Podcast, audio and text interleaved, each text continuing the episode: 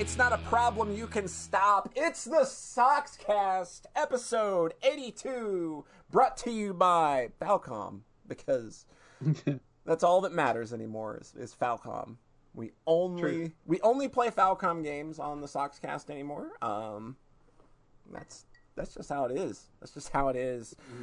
To my immediate virtual right, he can take your bitch ass in a fight. It's Rhett. Hey, Hey, Rhett. Guess what?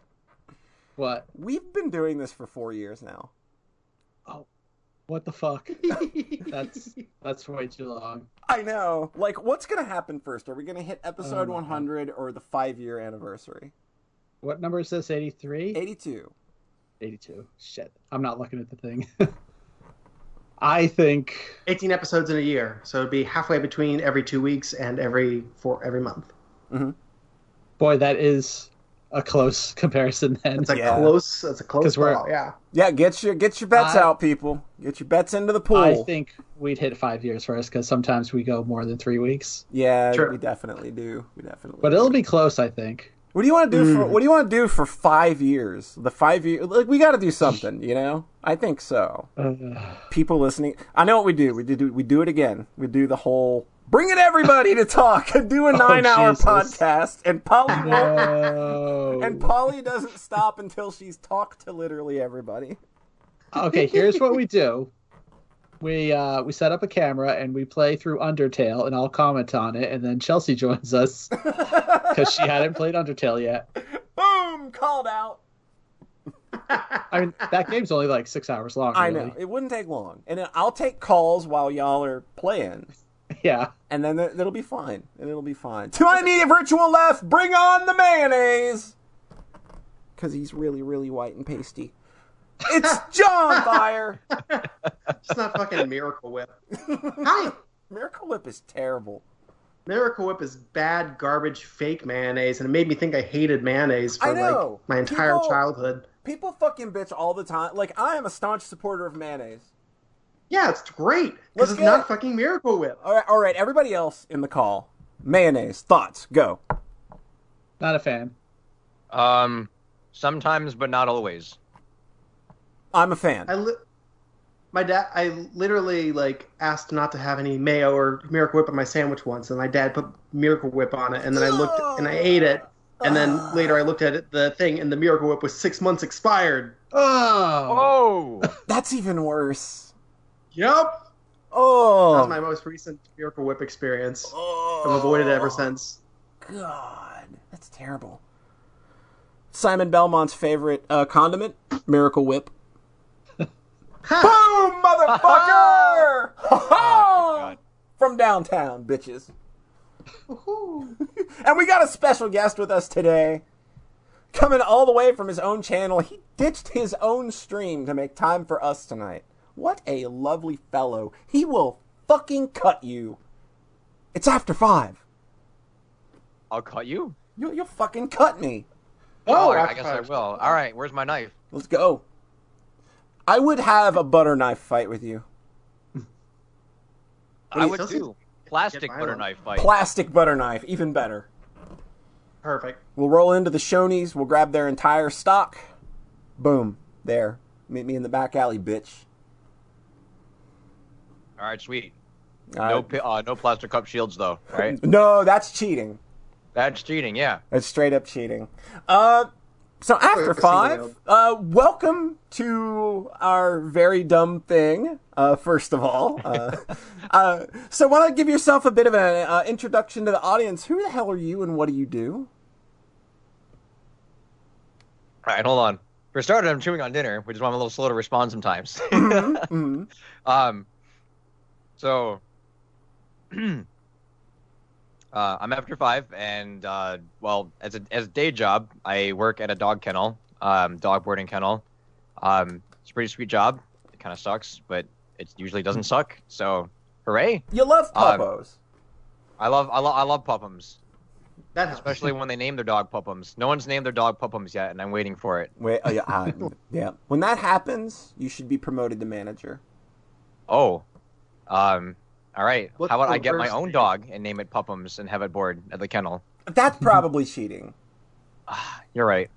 What's your favorite name of a dog at the kennel, and what's your least favorite name of a dog at the kennel? Favorite names? Oh God. Um.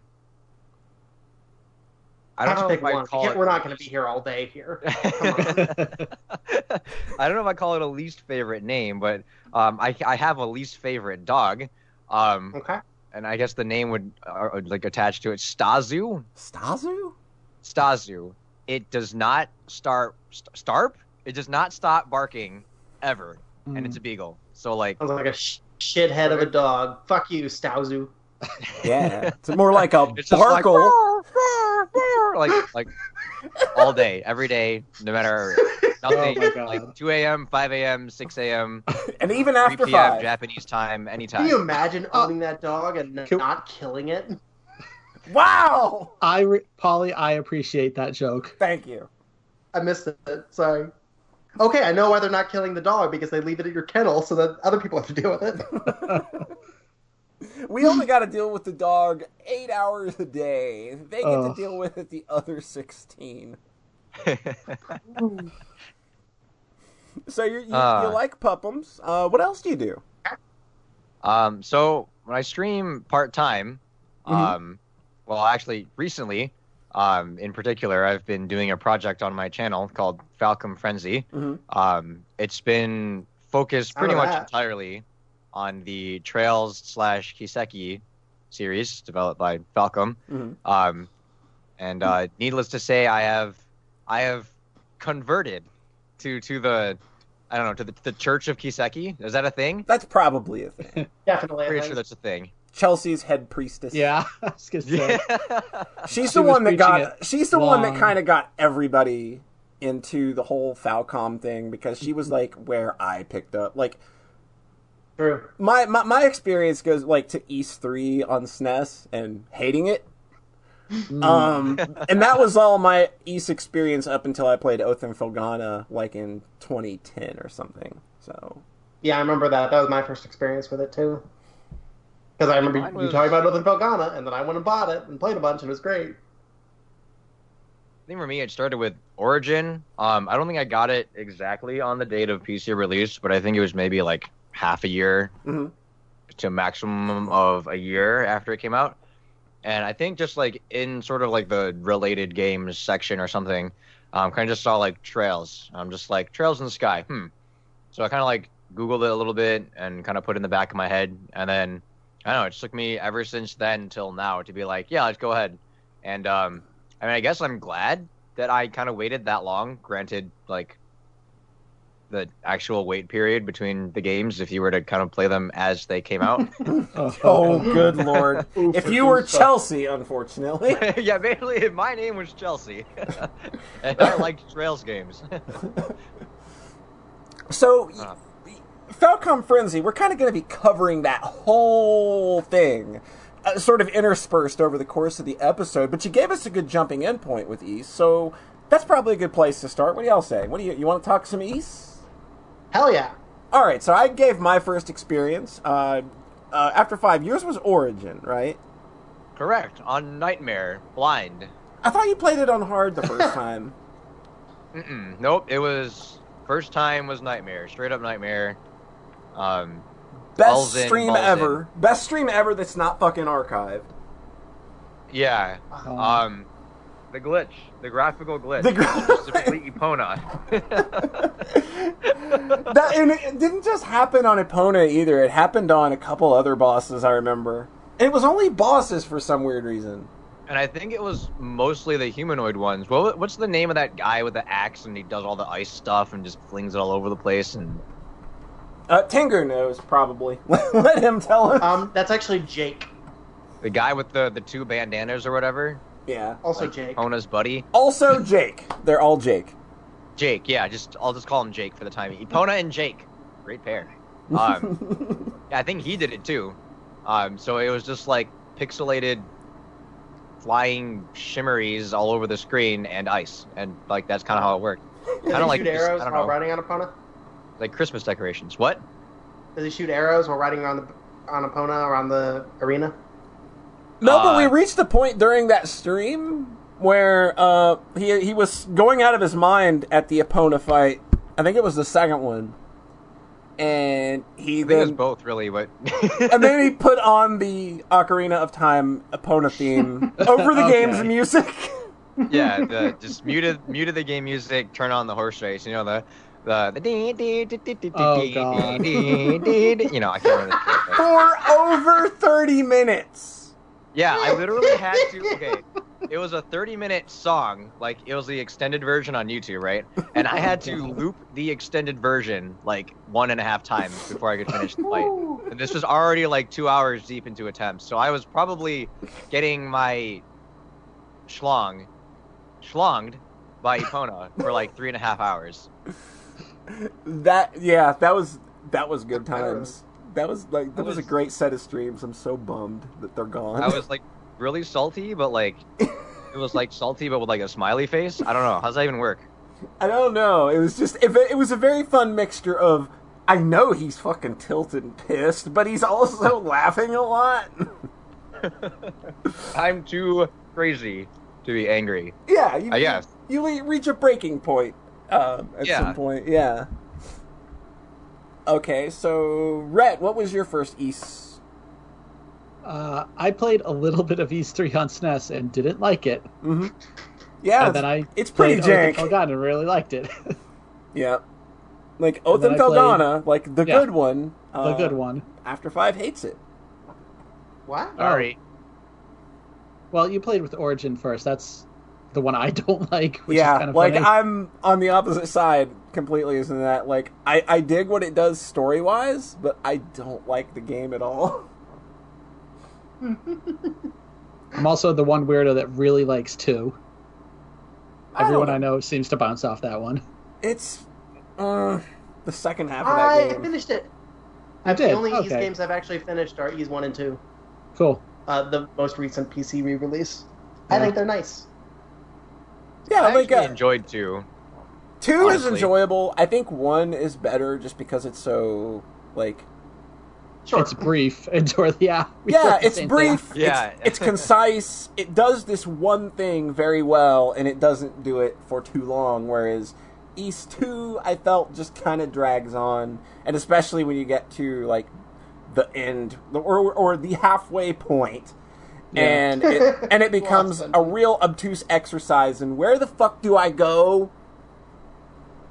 I mean, yeah, with both Ys 1 and 2, I got to close to the end and I was like, okay, I'm done. And then I like looked at a guide to Yeah. wrap them up in like 45 minutes. Mm. But they're both two fun. that had they're more both mirror fun mazes, or was it both of them? They both had mirror mazes, didn't they? Like awful so. mirror I think mazes. It, I think it was more. I think it was more atrocious than two. Oh god, yeah. just because. Well, partially because the game was already longer, so you're kind of just like you're kind of tapping your foot a little bit. Um, It's a mirror maze. Yeah, the mirror maze. That mirror maze. What is I a mirror maze? I got. I mean, I didn't take too long to get through it, I think, but um, I was getting a little bit. You know, it, it was teetering a little. Yeah, it's one of those I'm about to guide this shit. Mm-hmm. Yeah. What is a mirror maze? The mirror maze, know. it's like a fucking door maze. Okay, so it's, so it's a dorm. Yeah, there's they have. I mean, that's like at the the first couple dungeons in both games where it's just like you know you're wandering around a cave and you have to kind of map it out in your head. Like I, I'm pretty here for that. It's just the games get bigger and bigger, and then I can't hold it in my head anymore, and then it's then I kind of Yeah. start to lose interest a bit. But always like the early game of Ys one and two is just like really fun and strong for me. Mhm. A lot of charm too. A lot of charm. Yeah, Really fun just charming. And What, who's the who's the girl in um two that I would die for? Uh, You know who I mean. I know who you mean. It's Apple Girl. Mina? Okay. Apple Girl. Lyra? Apple Girl. Something like that? Lip. Apple Girl. Ease. You can tell we are real fans here, obviously. Yeah, we know exactly what we're talking about. Yeah. Yeah. We are the Falcom experts. So that's where we all started with Ys, but like kind of Yeah. where's your head at now with that series uh, and what you do? We'll start with After Five because I think that I think you have like an interesting trajectory through this series. Um, kind of like where are you at with that series now? Take us into like what got you here now and all of that. All right. Um. Well, frankly, I kind of just kind of took a big break from Ys until Ys 8 came out, and I'm just kind of like, all right, you know what? Let's kind of give this a go. Um, I liked Hmm. Origin. Um, I haven't actually played any of the um, the three man party type Ys games prior to 8, so I haven't played Seven, Celceta, seven, and eight. Um, I just, you know, it's kind of just a game where I bought. I'm just like, you know, what, it can't be bad. So I just popped it in with zero expectations, and like, as I started playing through Ys Eight, I'm just like, you know what, this game is like actually legitimately really good. Mhm. Um, like coming from East Origin, um, and then and then jumping into like not like directly, but just you know having Ys Origin being my favorite Ys experience up to that point. Um, I was just surprised by like the character cast and then being like legitimately good. Uh, I'm not gonna say my favorite character just yet. um, and like the gameplay too was just like mega good. Like I, I don't know, I was just all around super satisfied, and it was one of those games where it just gave me that rare, that super rare um, feeling of like when I was done, I'm just like I don't want to leave these characters behind, kind of feeling. Mhm. I also just was so into it that I just decided to 100% it on a blind playthrough. I'm just like, bam, we're just going all in. I think my first playthrough was probably like 80 hours, 80 to 88 on Nightmare to 100% and get like everything platinum medal and blah blah blah. Um, and it was probably one of the most satisfying action RPG experiences I've ever had, and probably still now, honestly. Um, and then it was kind of pretty much as soon as I finished that big 100% playthrough, I kind of just went on YouTube and I'm just like, I wonder if anyone speedruns this game and if it's like any good. Because if it is, I'm totally down with that. So, um, I ended up, I think, okay, yeah, I ended up contacting Poexel on Twitter. I'm just like, hey, do you know where I can go for like Ys speedrun stuff? And he's just like, I don't, but you can probably go to uh, Ghost King. And then I'm just like, hey, Ghost King, I want to speedrun some Ys. Like, what can I do? And it's like, ah, if you're doing Ys 8 in particular, you should go to this guy, Deln. I'm just like, okay. So then I got in touch with Deln, and then I popped into the Discord, and then um, I believe at that point, um, another runner, speedrunner, um, named Colin, he was already rooting the game at that point, I think. He was kind of like getting started. Mhm. Uh, and kind of our base preliminary um, starting point was a Japanese run on Nico Nico. I forget the guy's name. I think it was Mabo. Yeah, Mabo. Um, I think it was like a two. The first, the first ever uploaded speedrun of Ys Eight, any percent on Easy, I believe, was a 224 by Mabo or was it 214? One or the other. Um, I'm just like, okay. So I, re- I reviewed the speedrun, and I'm just like, okay, this is really cool. It's got like some cool skips. It's got some things that I don't even understand what this person is doing, but I can probably figure it out. Kind of stuff going on. I'm just like, okay, and it consolidates an 80 hour adventure into two hours and 24 minutes or less. And I'm just like, okay, that sounds good. That sounds with my ballpark. So, you know, kind of just went in, started learning, and kind of just collaboratively um, continuing to optimize and reroute the game with Colin. Colin kind of ended up doing most of the like, here's the new skips stuff, and then I kind of just take whatever he did. Um, and I was just like, okay, here's how we can do it better.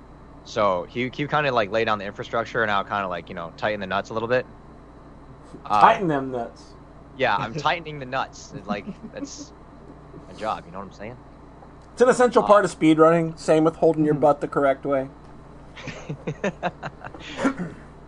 Yes, Tengu, actually, ever since the first ever speedrun, sub seven Lombardia has already been achieved. We we were already we were already down the path of greatness since the first ever speed. Some that's some deep inside jokes there. uh, I think we'll, we'll get to the lore of sub On the seven Lombardia. Sockscast? An What's up? inside Just joke. saying, deep, deep inside jokes on the Sockscast? Who'd have thunk it? Never. um, so yeah, I ended up getting really into that run. Um, I got, you know, I had the typical like speedrunner curve. I'm just like, I love it. I hate it. I'm pissed off. I'm quitting. Now I love it. You know, like, um, and I ended up manage managing to bump my time down to, um, what was it? I think it, I think it was like uh before RPG Limit Break happened. RPG Limit Break 2018. Which, by the way, if you don't know about RPG Limit Break 2018, it's a it's a uh, speedrunning marathon specifically guided towards, you guessed it, Probably RPGs. RPGs. I'm gonna bet this motherfucker No, it, opened no, it. it usually features FPSs and, and RTS. this motherfucker opened RPG Limit Break. That's how Yeah. good he is. I yeah, I ended up. I was not expecting to open RPG Limit Break 2018, um, but I did. I, I just submitted my run. I'm just like, yeah, let's just do this. And then they're just like, okay, here you're opening. I'm just like, oh, oh. oh. so I think I think it was like all throughout like mid-April till like the day before I went on my flight. I was just doing, I think, minimum one run, sometimes two runs a day. yeah. It Uh, was, it was pretty. You were grinding the shit out of it. Yeah, I think within that section of time alone, I think I just improved my sum of best by like four to five minutes in a month. And I'm just like, yeah, that's kind of cool. um, I think I when I submitted, I was like, uh, I think I my my submission video was like a 151 or something, Damn. um, and my and my my estimate was a two hour. I ended up uh, nudging that down to a 155 estimate. Um, and I think by the time I was ready to go, I think I was averaging like 145s, 144s, which was like pretty sweet. hmm Um, but yeah, I frankly I love that game. Um, it's a fantastic casual game. It's like the only speed run. Polly Polly kind of knows my journey through speedrunning. Oh lord, yeah. Probably a little bit more than anyone else here. Yeah. Uh, You- sometimes you gotta find the game that, f- or and sometimes the game just finds you, like bad dudes. yeah. Like. I love it. I hate it. I hate this run. I love it. I really do hate that run. does that does that run just find you one frame at a time? Yes, literally. It finds me at one frame a second. so you are like, like, what's your time now? Like what? One forty one. 141.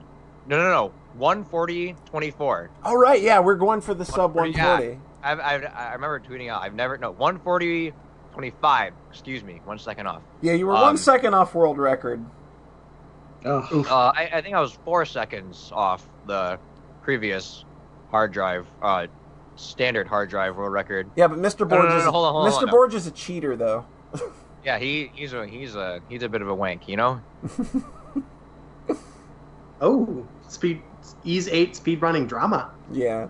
it's just like, hey, are you using a Pro and an SSD? Oh, your loading times are way faster.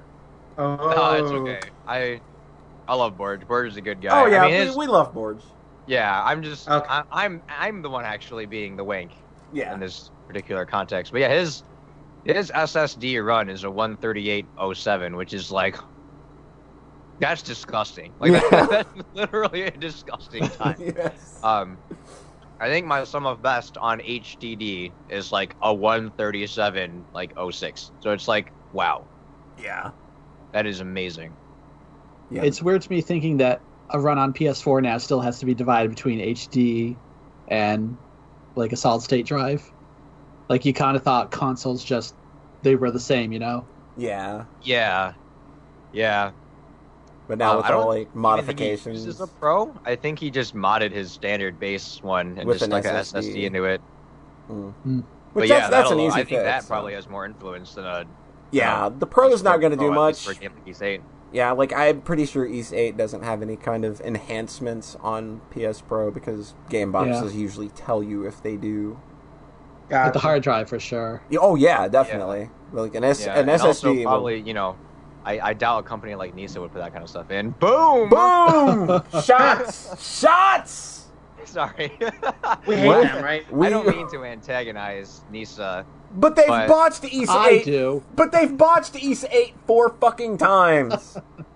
Yeah, I mean, okay, like I just I don't mean I, I mean I don't I mean antagonizing and okay, so Um, there was actual Ys drama that occurred on the Discord. Um, I think there was just like a two month period where like people just would not stop talking about like how poor of a job Nisa did on Ys Eight, and like when you're like grinding out your favorite speedrun and you're trying to get it into limit break and you're trying to grind for limit break and like the local community is um they're not like you know shit talking me or the run specifically but like just having negative energy around a game that you care about is Yeah. kind of like just Mm. It gets Bland? it, get- yeah, it gets general? bad. Yeah, like I wouldn't want to be in like a speedrunning community. It's something like Super Mario Brothers or something because it's so big, and I know there's a bunch of assholes, and it's like that's not going to Mhm. be fun. yeah i mean i guess if you could find your own little clique within the Within the bigger, mass yeah, perhaps yeah and Yeah, like I i don't the mean cool to, Mario like- games, i'm like not gonna i'm not trash talking those people by the way from the Ys community because i ended up meeting them at limit break and i'm like i got along with them just fine in person and they were just fine in person you know some of them even just straight up apologized to me or just like yeah we you know we kind of went a little out of hand with that one i'm just like you're fine like you're you know, fine. I'm not going to beat your ass or cut you this time. yeah i'll just you know Know that beat I your ass and cut you if you complain about Ys nine there you go. yes, uh, Ys Eight is though. That's definitely one of the best games I've played this year by far. It's incredible. It's uh, just an incredible action game in and of itself. Like, yeah, if you've not played an Ys game, it's a pretty good jumping in point. It's pretty standalone. Not a lot of yeah not a lot of callbacks. And it- yeah, it's it's prequel, quote unquote, or not even quote unquote. It's straight up prequel is Ys Five, but like, who the hell has played Ys Oh. Five? exactly. You gotta be kidding me. No, it's really not. The series has a fun chronology. Because yeah, you I mentioned kid you not. You, you start the game with apparently Ys 5's like final sword, and then you lose it, And then you lose it. and then you lose it, which is like a nice symbol for I guess how how much nobody knows anything about Ys Five. Did that one even by um, Falcom, or was that like outsourced to That's someone? four was the one that was outsourced twice. yeah. yes, but also five five was weird for a lot of reasons. I mean, you have an attack button, but like in a different way. I don't know. You know what I mean? It's a I know nothing about five. it is a real wonky SNES game that Yeah. I feel is good as a curiosity, but in terms of like I'm not gonna sit down and play this for enjoyment. So to kind of like speed things along, I guess. Better or worse than Lagoon? Like we can all agree, Ys Eight is great. I, Rhett needs to play it. John needs to play it. Like me and After Five are the only two that have really played it, and it's really great. Well, I just want to add. You mentioned everybody's journey through Ys earlier, and Mhm. it's just funny that I played six and seven over the summer in preparation for eight, and now I hear that those 100% don't matter. Yeah, it's not that they don't matter. It's just that they literally happen after. I know it's more about the gameplay progression, but Yeah. like when there was a character in seven that was a major character in six, like that felt cool that there was a little continuity, and now liter- literally none. There's a, there is a character in Ys Eight that was in um uh uh, uh Celceta. Grizzy. Yeah, Griselda. Her name is Griselda. Oh, she's like I one of the actually- she's one of the last he's castaways you cool. find. huh. She's like literally. Her redesign is pretty sweet though. Oh god, Like, yeah, so good. She's she's she's pretty OP. Yeah, Mhm. yep. Yeah, Uh, I actually so was six, gonna play three, Celceta zero, seven, four, eight. Now, it makes you feel better though. The upcoming Ys Nine is a sequel. Wait, to was eight. that announced? yeah, it's gonna be straight up sequel to eight. Oh, So- shit. Yay. It's like actually happening. We don't know any details, but like Falcom's just like, yeah, Ys Nine, it's happening after Ys Eight. Okay, see you guys. See you guys later. It was like, oh, it's ass. Please Just bring want them back to keep Donna. making games forever. Bring back Donna. Bring back Donna. Please bring Donna back. Donna. Please. By, by the way, Donna, that, that character I was talking about, Donna. All right, if there's if there's at least one thing that you should play Ys Eight for, it's for Donna. All right, because Yeah. like Donna is like the best character in terms of like actual combat, and also she's just the most well written character. And like all you Laxia fans out there, sit down. All right. Oh, Honestly. get dunked Ugh. on. Get dunked on. Bring back Donna. I I only don't have an opinion because I haven't played it yet, but I'm sure you're wrong. Well, that's Well, John's that- thing. That's John's thing. John is always wrong. oh. No, I, after five. Oh, you think? Why? Wait. You're Who's, oh, I I don't I don't know who Laxia is though. But you're probably gonna like her more. Yeah. Okay. Yes. I disagree wholeheartedly. And Oh, when, when you when you play Ys Eight and you were inevitably wrong, I'm gonna laugh. Look, I just wanted to be confrontational. Okay, God. So you played six, seven in preparation for eight. You're probably Yeah. you're gonna get around to that sometime in the next year or so, I'd imagine. Yeah, I got to play Celceta first though. Oh yeah, I don't know. Just- What? I don't know. Wait. What? It's kind of regarded as like the weakest of the modern um, Uh, Ys games. I mean, so... isn't that the one that just kind of reuses the engine from Seven? Oh yeah, it's it's based on Seven's engine. Yeah. Yeah, yeah. What about you, John? Got any other experience with Ys? um, I've got six hole loaded up. I'm gonna play that soon. Probably. That's a good 'cause game. I'm really feeling that Falcom energy. Yeah. Oh, You that's it's nice I about- could honestly just see myself doing like six and Oath and Origin and seven. I just I like it. yeah. You're gonna I get like Falcom. big Falcom energy from this episode. Just heads Yeah. up. Big, Falcom big Falcom energy. I've already got I've already got a lot of reasons to be horny for Falcom, so I'm oh, excited to continue that. You know what I like about Ys 6? Yeah. It's also pretty brief. oh God, yeah. Yep. It's, it's very short. Yeah. You could beat Yeah, that I'm- in like I'm six or feel- seven hours. I'm feeling some good vibes from that one. I'm excited to play it. Yeah. Yeah, it's a little one's rough six? around the edges because it's the first quote unquote modern Ys game, but it's still a solid game and it's only going to take you like six or seven hours. I like the sprites on 3D environments look a lot. The PS2 and PSP versions, they turned those into models and they look bad. Ah, and they Oh, added, okay. and, and like Konami added a bunch of bad voice acting. mhm. Yeah, Konami had the the Ys PC version. License. And I have your PS2 version, but I, I'm going to play the PS, PC version.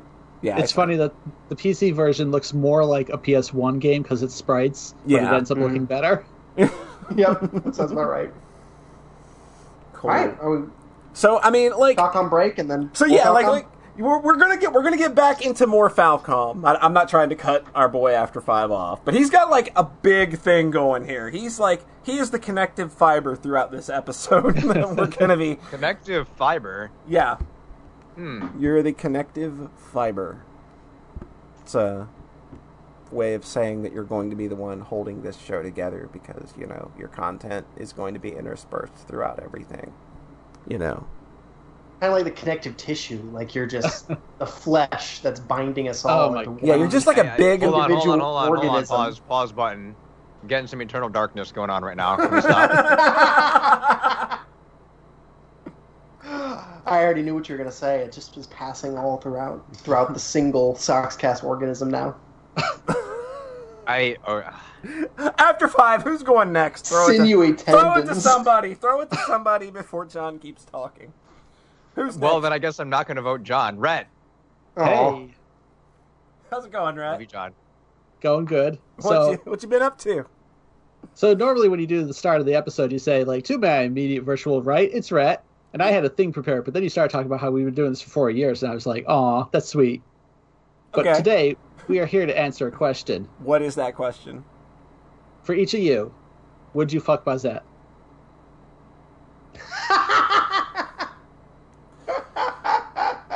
I The female it. Bowser that is sweeping the internet like All nothing right, I've ever just- seen okay. before.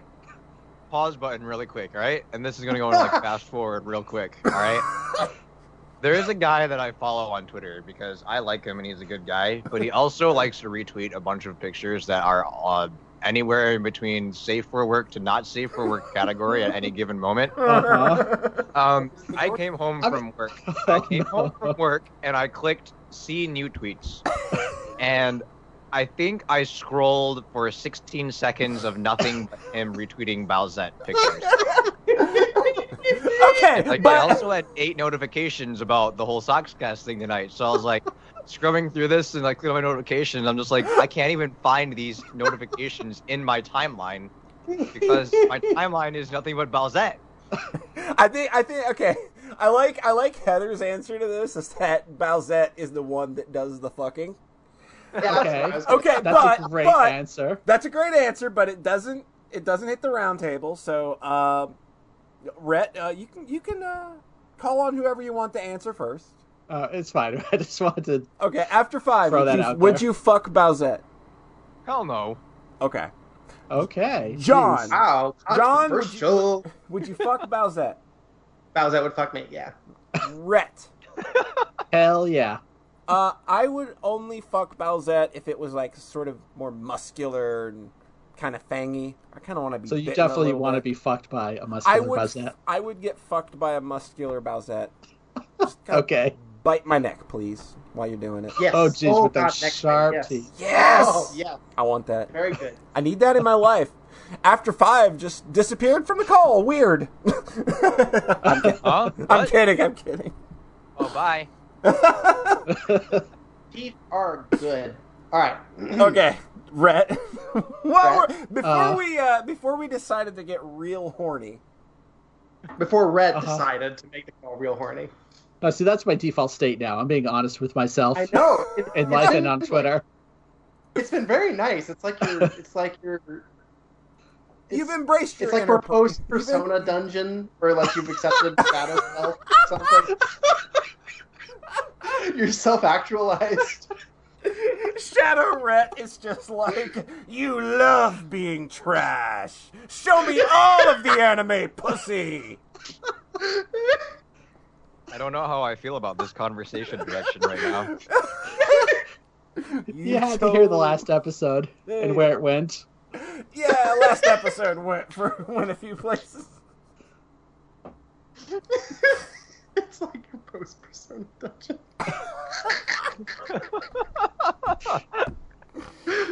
Oh my god. All right, when is the P5 bad. DLC with Wretch Dungeon and Bowsette? I need this. I need this. Oh my god. Oh. okay, so on the VR front, Uh-huh. last week I'd only played the first level of Thumper, Mm-hmm. and it was really damn cool. Uh, I played about up to level six now of nine, I think. And that game's weird because it's like, I really, really, really love what you're doing, but man, you keep kind of doing the exact same thing for a little Yeah. bit too long. Mm. That was my experience with it. So like I swung incredibly hard from like this is fucking incredible. This is the most amazing experience. That like this is the best VR game to playing level 6 and being like, "Hmm, that sure was like exactly the same as the last one." And don't the stages then- go on for like eight to ten minutes Yeah. apiece? And it's just Like, they're, they're like 15 minutes if you don't die. oh my god.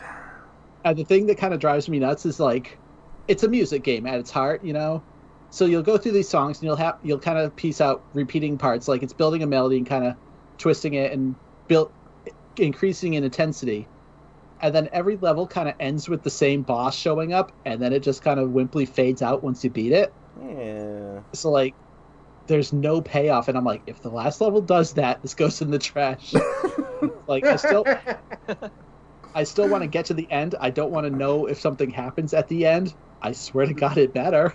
It's so weird though how it's like it's like an NES game in the way every level just ends the exact same way with the same boss. hmm yeah, It's just incredibly weird.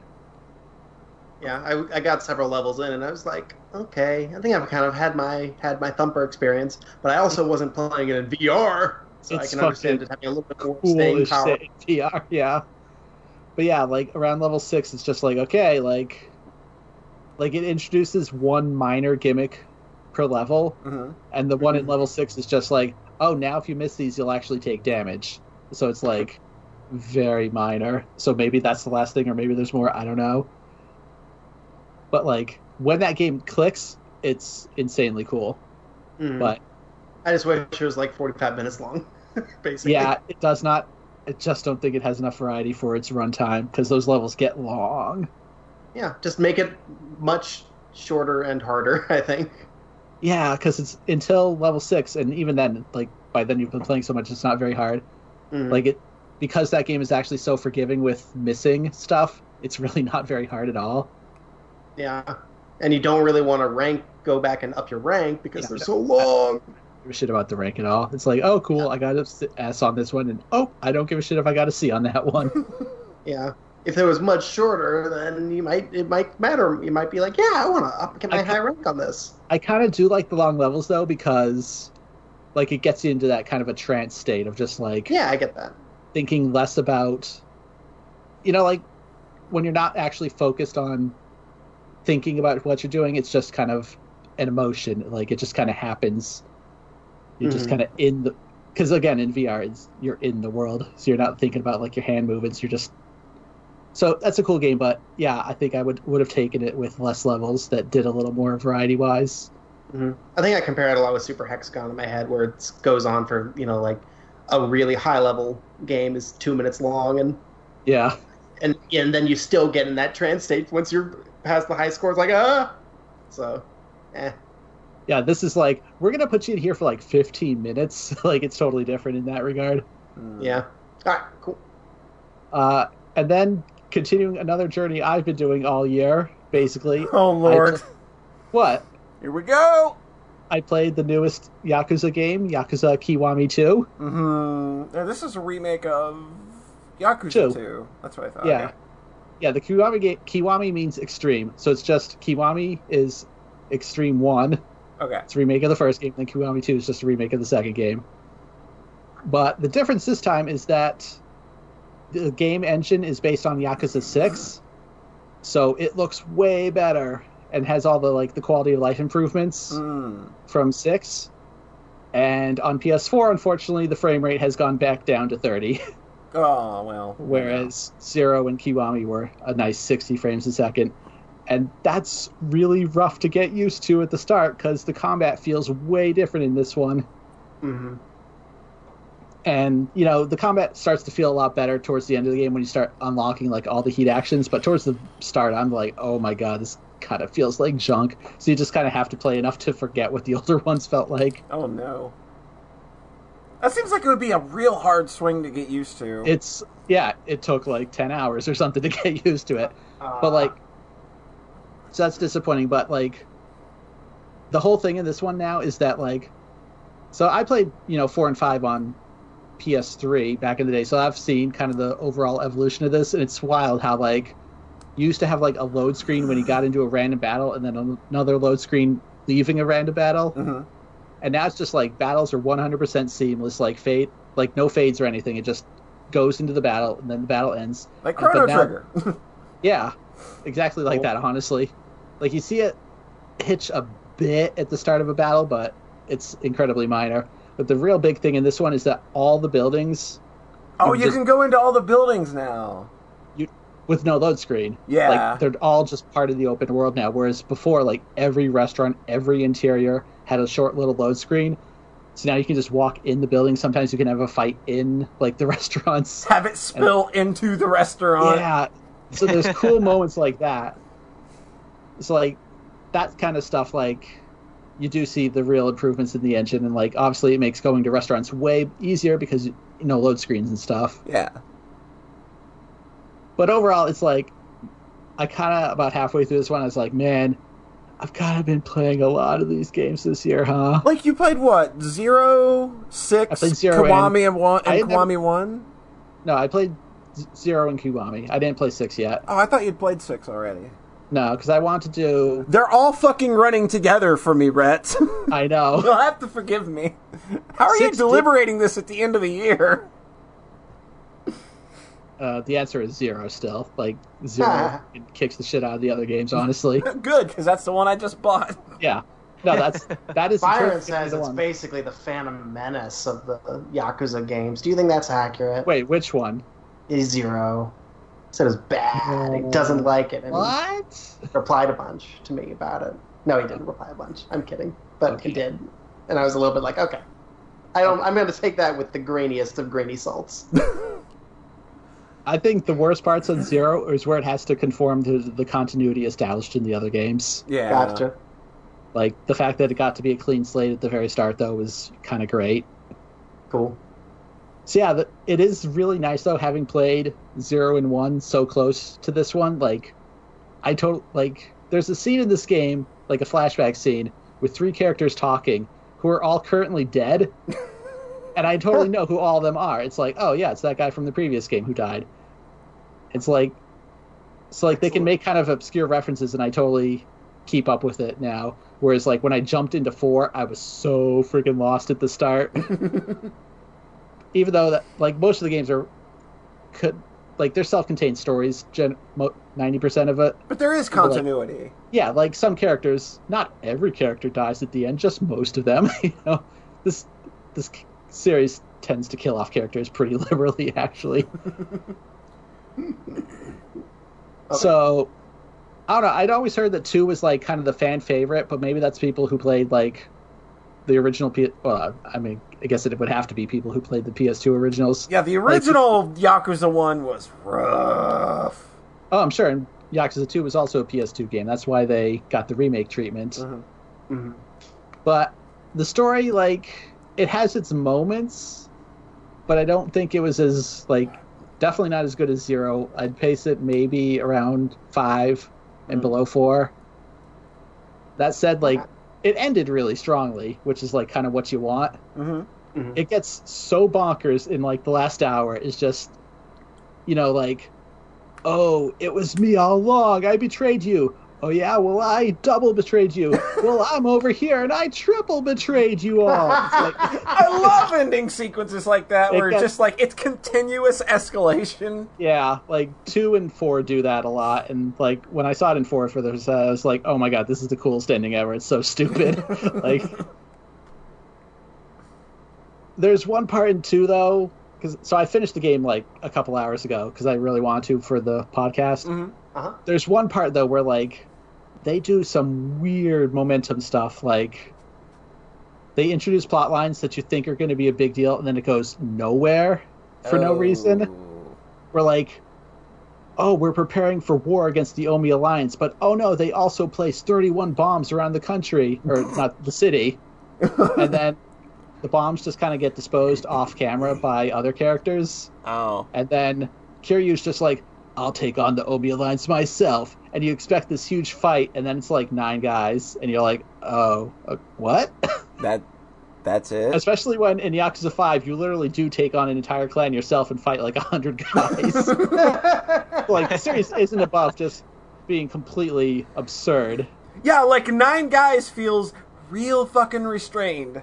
It was really awkward because then the final actual gauntlet, like an hour later, is you versus like a hundred guys. So it just felt like, like what was that? Was just, you know? Yeah, it's just like, oh, we want to do one more thing in the story, so we like split this segment up into two parts and kind of totally fucked up the pacing or something. Mm. It's it's weird. It's like these games always have one stumble at the, right at the end that bugs me more than it should.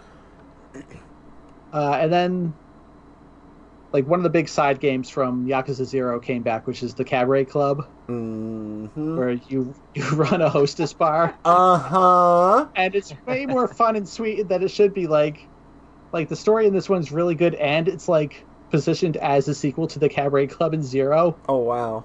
So, like one of the girls from that one comes back, but she's like 40 years old now and running her own club. So like that, that kind of stuff is cool. Like having this continuity that they built in from 0 mm-hmm. Like Zero has been worked into the remakes to make it more a part of the continuity instead of just this prequel that nobody ever references. Yeah, it's again. not off. It's not off being its own like self-contained yeah. thing that doesn't connect, but then it does. But they're kind of like putting the hooks in there now yeah. to make it feel more like a part of the series, which that's really cool. Yeah, and then there's this also.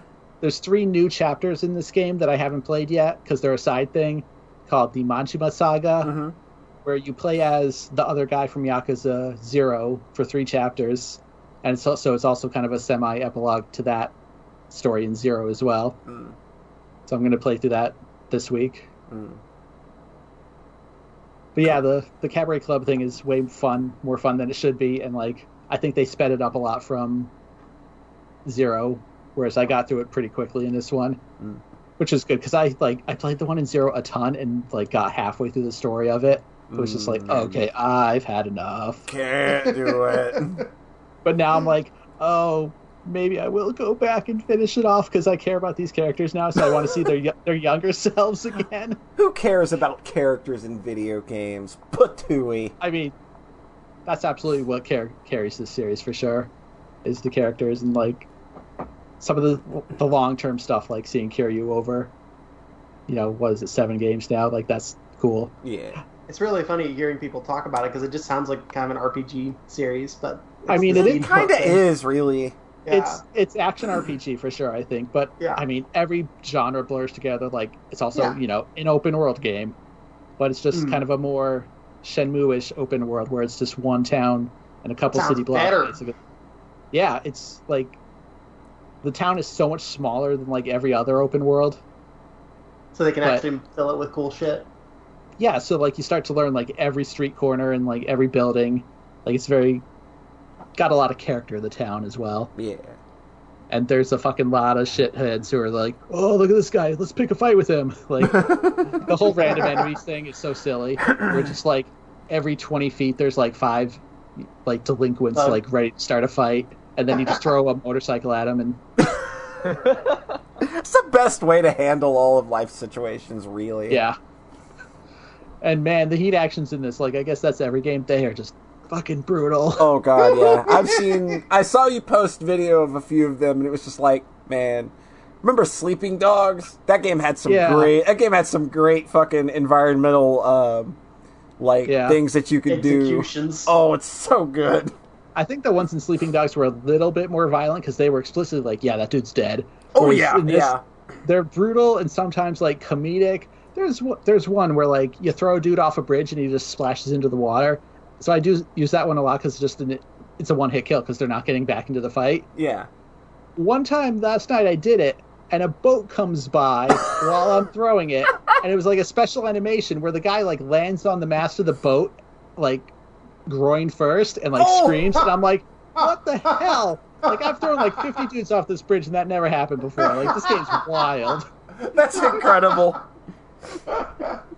It's weird when you get like you play this game for so long and then you see animations that you never noticed before. Like if you're fighting on stairs and you go to throw guy, he'll just pull the enemy down the stairs, which also doesn't look particularly comfortable. right.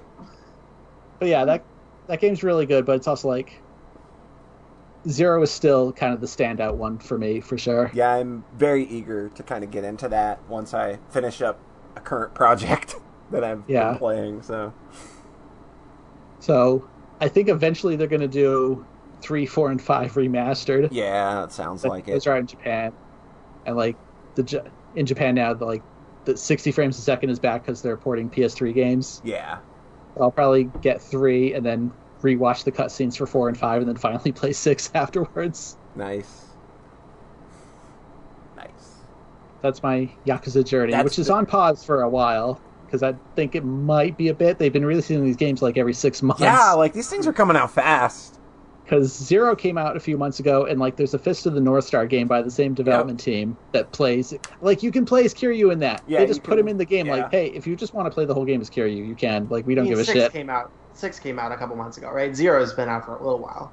Yeah, Zero was like last Okay. January, then Kiwami a few months later, then six this summer, then Kiwami Mm-hmm. two, then Fist of the North Star is in like a month or so. Gotcha. Like, it's a lot. That's insane. and and they don't even bring over every game. There's a whole like medieval Yakuza side story yep. that never gets localized. So there's like at least two games in that that haven't come over and probably never will. Like Ishin, I think is what it's called. Ishin, yeah. At least there's a lot of them. There's a lot of them. Cool. Cool. Who's up, So- Brett? John, Yay! All right. There we go. Got all sat up. That probably was a little louder than it needed to be. Probably. Um, oh, there's a thing. out There's two things I want to talk about. One of them is related to Rhett, and one of them is related to After Five. Let's do After Five, 'cause- so we can kind of keep, Okay. friends involved. You know. Ooh, okay. All right. Cool. let's let's do this. Hey, After Five, I found my Yu-Gi-Oh deck. Oh God, damn it. okay, let me go pull out mine too. Okay, what does what what is your experience and relationship with Yu-Gi-Oh? Since you're the only person I know with one right now, so that's like Um, contemporary, as I understand it. Yeah. Um. I mean, it's it's a my experience is about I think two years old now since I have actually gone out and like played against real people. Um. Okay. But I kind of just been sort of generally following how the card game has been going. I kind of just like to follow card games that I used to play for some reason. I don't know. I just No, I get that. I've been watching a bunch of videos. And, Um, watching a bunch of videos by some current Yu-Gi-Oh writer. It's just been like, oh, okay, yeah. this is fun. Um, I mean, honestly, about about two years ago, I think the game was actually like in a pretty good state in terms of like the actual functionality of the TCG. Like, Mhm. um, people weren't so like overpowered to the point where, you know, you would literally like. So l- let me like dial forwards and then I guess dial back and and by Polly, by the way. Mhm. um, so I watched a like I think it was like a 2018. I think it was like either like a nationals or like a world's tourney, um, and it was basically like one person spent about like I think it was actually like 17 minutes executing his first turn. Oh my Um, god! What is wrong and with then- people? the other guy just scooped because it was like a board that he just couldn't beat and he looked at his hand and just like yeah there's no way i could like beat this um so like yu-gi-oh honestly at this point might as well just be like rock paper scissors and like whoever goes first just wins um because like it's uh, so like That's why they added that new rule where you where I'm the person who. It used to be just that the first turn person can't attack on their first turn, and now it's they can't attack and they can't draw. As I is that true They can't. They don't get their first draw phase. okay i actually didn't even know about Yeah. that I think they change. added that rule in recently, just as a way of helping mitigate things just a little bit. Bye. Continue. Okay. um, yeah, just right now, and I think probably just here on out in general, um, the TCG is basically based on who goes first and do you have 12 hand traps in your deck. Um, because hand traps are like the only way that you can stop someone from just like playing 32 cards Oh, on their Ash first turn. Blossom? That ash, the thing with Ash Blossom. You mentioned Yeah, that, that's right? yeah. Ash Blossom is like one of the main, in my, my in my opinion, one of the main perpetrators. Um, Mm-hmm. that card is like just stupidly overpowered. Um, so it Mhm. has like three effects. I'm trying to kind of call from memory because I'm not just gonna sit here and you know what? I am gonna sit here. I'm gonna p- open up TCG Player and I'm gonna. And just read, please. I actually didn't read it yet, so for full context, please read me the card effect. I will read you the card. I will enjoy it. It's is actually three card effects. I think. Um, Excellent. Three times the fun. now, bear in mind this used to be a $100 card. Uh huh. um, and now it's down to 30 after a reprint, but that's still like ridiculous. Um, and you must have three in your main deck, otherwise you can't play this game anymore. Um, Pay So- to win. pay to well, yeah, basically more like Uh, you should go. Y'all should Google this card because it's a very cute card. It's like a little fairy girl, and she's just destroyed the game, which is Oh. excellent. Okay, now I'm interested. There you go. when Ash a card, or you know what? Maybe I'll just link it in the chat, and you guys can just see a picture. When a card or effect is activated that includes any of these effects, you can discard this card and negate that effect. And so you can negate add a card from deck to the hand, you can negate special summon from the deck, you can negate send a card from the deck to the graveyard. You can only use this effect for Ash Blossom once per turn. So you can discard Ash Blossom from your hand to just stop your opponent dead in their tracks with whatever cool thing they're trying to do. Yes, basically, because pretty much any kind of major effect in the game is, you know, tutoring, you know, search from the deck to the hand, special summon is out of the deck, or like especially in the case of Blue Eyes when we have like the stones that sends thing to the graveyard, Mhm. um, or like Man, you know, that seems uh, rough. Dragon Shrine. Yeah, it's Oh. Basically OP. Um, but like Oh, I could it's still needed. my I could still summon my relinquished, so I'm okay. um, yeah, honestly, the main reason why I actually stopped playing was just because, at least in my local area, um, that I did not want anything to do with the community that was Uh-huh. involved there. Um, like you would literally have people just like walk up over your shoulder and be like, "Wow, I can't believe you're playing that deck. You're such an idiot," and like just walk Hmm. away. God. Like, like I, That's I don't think. I've ever done anything community related where people would just literally go out of their way in person to walk up to you to tell you that like you're an idiot for playing the same game that they're playing. I'm just like, uh, cool. um, that sucks. um, and just like matches between people, like I don't know. It felt like every match that I was playing against someone, it's like they had like their pride on the line or something. Like it, it almost felt Mm. like like they took the Shadow Realm like literally or something. They the match, they were gonna go to the Shadow Realm, and they were like, like real hardcore. And I'm just like, I don't think I can really cards. handle this level. Um, and then honestly, the number one game killer for me is the concept of the side deck. Um, it just I, I don't know how many other TCGs have it, but Yu-Gi-Oh is the only one that I've played that has one. Uh, Here, I can do a quick just- overview for the other two. It's just um, you have a little side deck of cards, and You then don't have Yu-Gi-Oh do games o- are all best two out of three. You ain't got to do So. You that- ain't got to do an overview. I don't care. Okay, fair enough. Continue. Polly's just fucking done. well, no, there's other Ollie, people. it's There's like- other people listening. Uh, Yu-Gi-Oh games are played two out of three.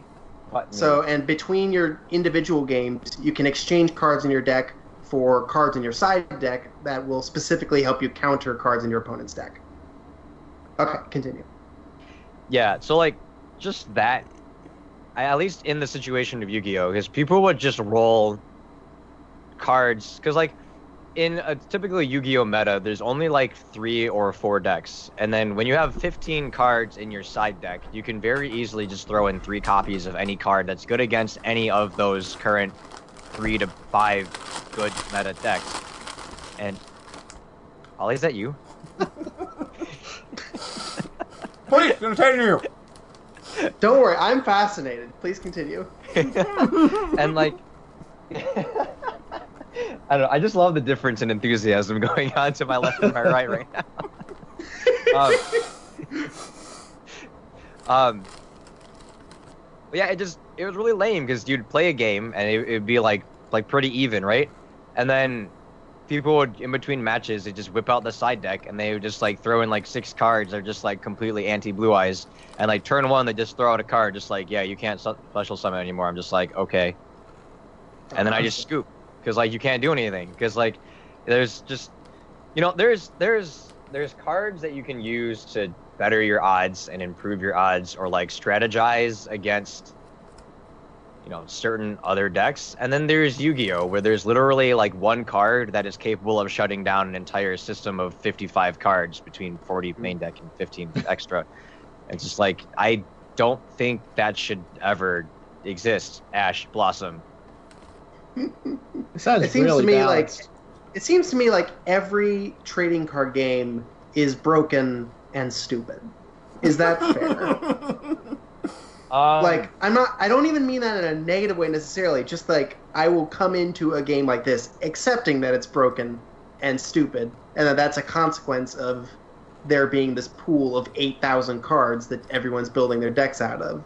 So of course it's there's not you can't really keep that clean, I guess. There's 8,000 cards, but here's the 15 that are viable. exactly Yeah, exactly. Um, it's like why fighting how fighting games are stupid and because they They're all Marvel hard- versus Capcom 2. yeah, it's hard to balance it's hard to balance when you have a pool that big. well that's okay why- so Go ahead. not every TCG does it. Clearly not Yu-Gi-Oh. Um, but there's actually rotations. Um, for example, Pokemon has a two-year rotation. Any set that's printed two years down the road, it's just removed from the standard format. So like, um, Pokemon, for example, just rotated, and now everything from the X, Y, and below era is gone, and only expansions from Sun and Moon and on are like usable. Um, and that's Huh. like a standard format. And then there's an expanded format which lets people, you know, continue to play those cards, but you know, all the official like the the world tournament, like the biggest possible tournament is always standard format. But there are It are seems like a, lot great of way to make the game a lot smarter and more balanced while also forcing people to constantly buy new cards. Exactly. It's the second thing. Yeah, well, frankly, I think it's a better system than the way Yu-Gi-Oh does it anyway. Because when you print a set, and then you print an intentionally OP set, and you intentionally print every good card only available in secret rare, so they're all hundred dollars each. Um, and then you ban those cards three months later because they're too OP, and then they also want they want the next set to take off. Like I'd rather have a two-year cycle with my cards than a three-month cycle with my cards. I'd also rather spend like 20 cents to five dollars on average than fifty to hundred dollars on average. So um, Mhm. there is that going for it. And yeah, I mean, honestly, it's a business strategy. Like at the end of the day, it's a business strategy. But I think it's a business strategy that helps the players rather than hurts the players. Yu-Gi-Oh, Yu-Gi-Oh, Yu-Gi-Oh. hmm Uh, now the downside is that my ex-wife made me play Pokemon a whole bunch, and now I hate that game. So, I mean, so I'm probably not going to get into that one. that- Especially now that my entire thing full of cards is apparently useless. I hate Poke. I hate Pokemon too. Just for the record. Hey, John. You got an anti-Pokemon buddy with you right now. I mean, okay. To be Alright, fair, I I don't hate the games. I, I mean, gameplay wise, like they are just severely lacking in like all regards. Basically, like when oh, I started, Pokemon. Okay. this might sound kind of harsh, Video but when I started to play actual video games, uh, I I realized just like yeah, you know what? I'm probably done with Pokemon unless they actually change things a lot for like Gen 8. And if they don't, I'm just gonna be like, okay, maybe see you later. Um, just because I actually did end up playing the TCG at like a competitive event, like a full-on Badass. sanctioned event. Um, and my experience with that was like 7.6 trillion times better than like Yu-Gi-Oh events. Um, like the TCG itself is far more strategic. Every turn matters, every move matters, and card order matters. Not in the sense of like I gotta chain together 65 cards, but like, you know, do you you know do you attach energy or do you like redraw first to like have a chance at getting something else where you wouldn't need to or like you would rather attach energy somewhere else or whatever. And like it's just far more strategic. And even though even though you know pokemon as every other tcg in existence has experienced power creep they don't usually sometimes they print cards that i absolutely disagree with but um they usually just maintain the integrity of like the basic strategy of like you kind of have to have this ebb and flow. Like turns actually matter in the sense that like you have to predict like what your opponent might be doing with their deck like two to three turns down the road so that you can already be like a turn ahead. Two to three turns down the road. So like the an actual game. so like an actual game yeah. Like you actually have to face off here against your opponent and not just spam 32 cards from your deck and then have your opponent scoop after 17 minutes. Um, so yeah it's like an actual genuine exchange and honestly i think it's pretty interesting now the Right. other card game that i did mention before um, way shorts which is basically anime the card game um, Wait, what game? all this way shorts I've never heard of that I in think, it's, I think it's if, if you actually want to pronounce it properly, it's called like Weißschwarz or something. Weisschwarz. It's like it's like German or something. I think It's- it's German. Yes, Straight it's very, German. it's very German. It, it- it's it's maybe like two percent German, but like that.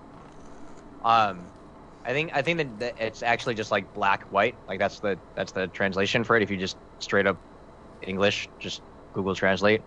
Um, but like that card game is interesting. oh my god, this looks adorable. everything is like series based, right? So like you can if you if you want to play a deck, like you can only play um, Konosuba cards in a deck. So like even though there's no rotation, because you can't play anything other than Konosuba cards in a Konosuba deck, right? Like it's already like automatically isolated and like things are kind of themed. Like you have decks that are good at like controlling your opponent. You have decks that are good at like leveling up early. You have decks that are good at like doing burn damage, which is like single points of damage, and then you have decks that are really good at, at a, a concept called compression. Um, so like that card game is really interesting because it's basically not like any other card game you've ever played. Mhm. Um, and I'm not going to go around and like explain the rules because that would probably take me like 35 minutes in and of And I'd, itself. I'd, I'm fuck, seeing I'd, a I'd fucking Fate- kill you I'm if you seeing a. Fate Zero themed Wild Schwartz deck. Here's my Is question. is accurate? in fact a Fate Zero themed Right. deck. I've only got one question. Woo! Polly, You mentioned you mentioned Konosuba deck, right? Yes, I want my Konosuba deck to be nothing but Megumin cards. that I think actually exists. Like ju- and, and and just the same card oh, over Just and the same over. card. Just Well, the no, there- explosion card. That's all I, mean, need. Okay, there there is an explosion themed deck where th- there's actually so there's a special kind of card. I'm just going to cover this vaguely. Um, like there's a there's a there's a card called a climax card, which is like climax is like a story climax. Mhm. Um, As opposed to and as, as opposed to okay, so I, I'll go on a as tangent opposed to a later. sexual climax. As opposed to, you had to say it, didn't you? Okay. But there is literally the Megumin explosion card. It's called explosion. It's just called explosion. It's a picture of Megumin e- exploding. I mean, Oh, there's a Sword Art Line set. No matter no, Sword Art Online. No matter no. No wonder you love this so much. I okay. This might sound like absolute betrayal to my like morals and existence, but I actually have a Sword Art Online deck because it's actually good. I think he's fucking tsundere for the series, honestly. I mean, I haven't played that deck like ever since I took it once to a locals. I'm just like, I felt like complete shit playing this deck. There's a Gurren uh, Lagann theme deck. there is. I There are um, multiple own- Fate decks.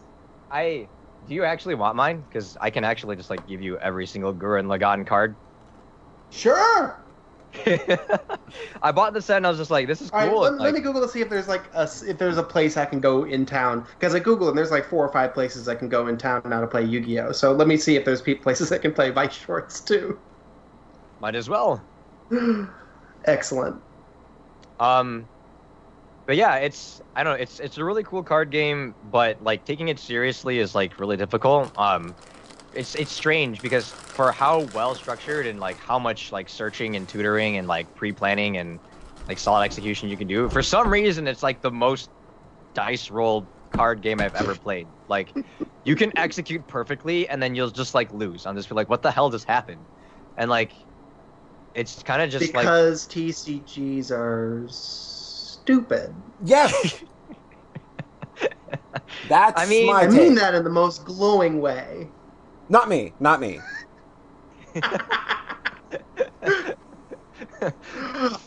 I think All right, I here- feel like here's my Polly right now is just like printing out like just copies upon copies of random Pokemon cards and just using them as toilet paper, like as Uh, Here's my goal. I want to get to a point where I can punch up my relinquished deck to enough, p- punch up my rogue deck enough to the point that I can beat like a third of people at a local event, and every time it happens, they're going to be like, "What the fuck?"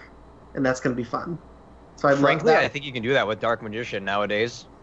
Well, that's that's that's my highest goal is is to get to the point where I can beat people in a way that a handful of people in a way that's fun and surprising. But yeah, Well, I want to Nep I. I wish you good luck on that adventure because if you don't go first, you're probably going to sit there for 17 minutes. well, again, that's like the competitive meta. Debt. Hopefully, that the local events here aren't quite that quite that extreme. Hopefully, I mean that's actually what I thought when I first went to my locals, and like I showed up and like everyone was just rocking like max rarity, latest meta deck, and I'm just getting pooped on like every fight. I remember like, 2008 with the Dark Armed Dragon decks. Ugh, ugh, Oh, Ugh. I know, right? I know, right? I know, right? Oh, I know, I right? just added that one in there. But I don't know. It's I think that, that my experience was exactly the same ten years ago, so I don't think it's changed. That's No. my thinking. you know that I, was fun because I went to these events with twenty-five and thirty-five year olds, and we were like fourteen, so it was pretty adorable. Okay, I, I thank you for answering a bunch of my TCG questions. Do you have any Yeah, other problem. kind of big things to add before we com- before we then we can move on before we completely kill Polly and Rhett? Yeah, John, Um, this was your segment. I know. I sa- I wanted to talk about this, and I am very at peace. I'm I'm very happy with my decision. I I will just say, uh, uh, this like a final comment to to Vice Hearts is just, it's fun. Like it's it's one of those games where like I will play this card game like casually, like forever. Like if I have a friend who will like play this with me, like I will play that card game like more than any other card game because I don't, you can't take that Well, card that's game the thing with it. That's the thing with it is that there, it, in order for me to invest, I need to have like a connection with the narrative of the, that the cards are spelling out. So like with Yu-Gi-Oh, I've got the anime. With Pokemon, I have the games. With this, I have anime that I can connect with. so Yeah, that's that's like the thing with Magic is that it's probably the best of these, but I don't have any connection with that narrative. Hmm. So Oh, it's hard. This to- might be like a no really strange hot take, but I actually think that the art on the Magic the Gathering cards is like really boring, which is why I never bothered with that card game. Cool. Just kind of a random hot kind of take. Sorry, fancy. Magic players, don't. You're not going to hear anybody in this call disagreeing with you, I don't think. I mean, You're yeah, what'd you probably say safe. Taylor, like Taylor mentioned NetHack, which sounds cool too. T- NetHack isn't a TCG. It's just a giant set of 500 cards that exists and will never be added to. So that's cool. Okay. Um, Polly? Blade is the only card game I want to play. Blade? Yep. Blade. You'll- Yes. yeah, you'll get the Blade when you play Cold Steel. Oh, Oh. okay. Oh, it's I my turn? try it. Is it my turn now? Yeah, it's your turn. it's your Polly. turn. I made a fucking video game! Hell Oh my yeah! god, you did. Yeah, uh, Poly Dungeon finally came out. Um, it's something that was often talked about over the course of the last two years. Two and years. I remember uh, when I went into starting to work uh, on the game for like the last week of work I was putting into it. I remember Rhett like DMing Rhett that this was what I was going to do, and he's like, "Oh, I thought you just killed it quietly." I honestly, I'm so sorry. I'm "Fucking wow!" The game didn't It take. had been like a year since you last talked about it. the game didn't have like like I, I wasn't working on it for two years straight. If, if any, like the game probably has about four or five months of work into it, but it's just kind of spread over two years because you know busy. Don't worry. I think we all get you. Oh Get yeah, where you're coming from. especially John Thayer. um, but yeah, it's the like, and it actually got it's like like that game came out. A lot of people really liked it. Um, li- like you know, like I'm surprised as many people stuck with it to beat it as they did. But like everybody seems to have been able to complete the game and had a good time with it. Lots of good feedback. Uh, people really loved the music, which was done by our friend Ghosty. Uh, Rhett contributed a lot in terms of some of the coding that was needed. He came up with like kind of like the initial groundwork for how you would structure it.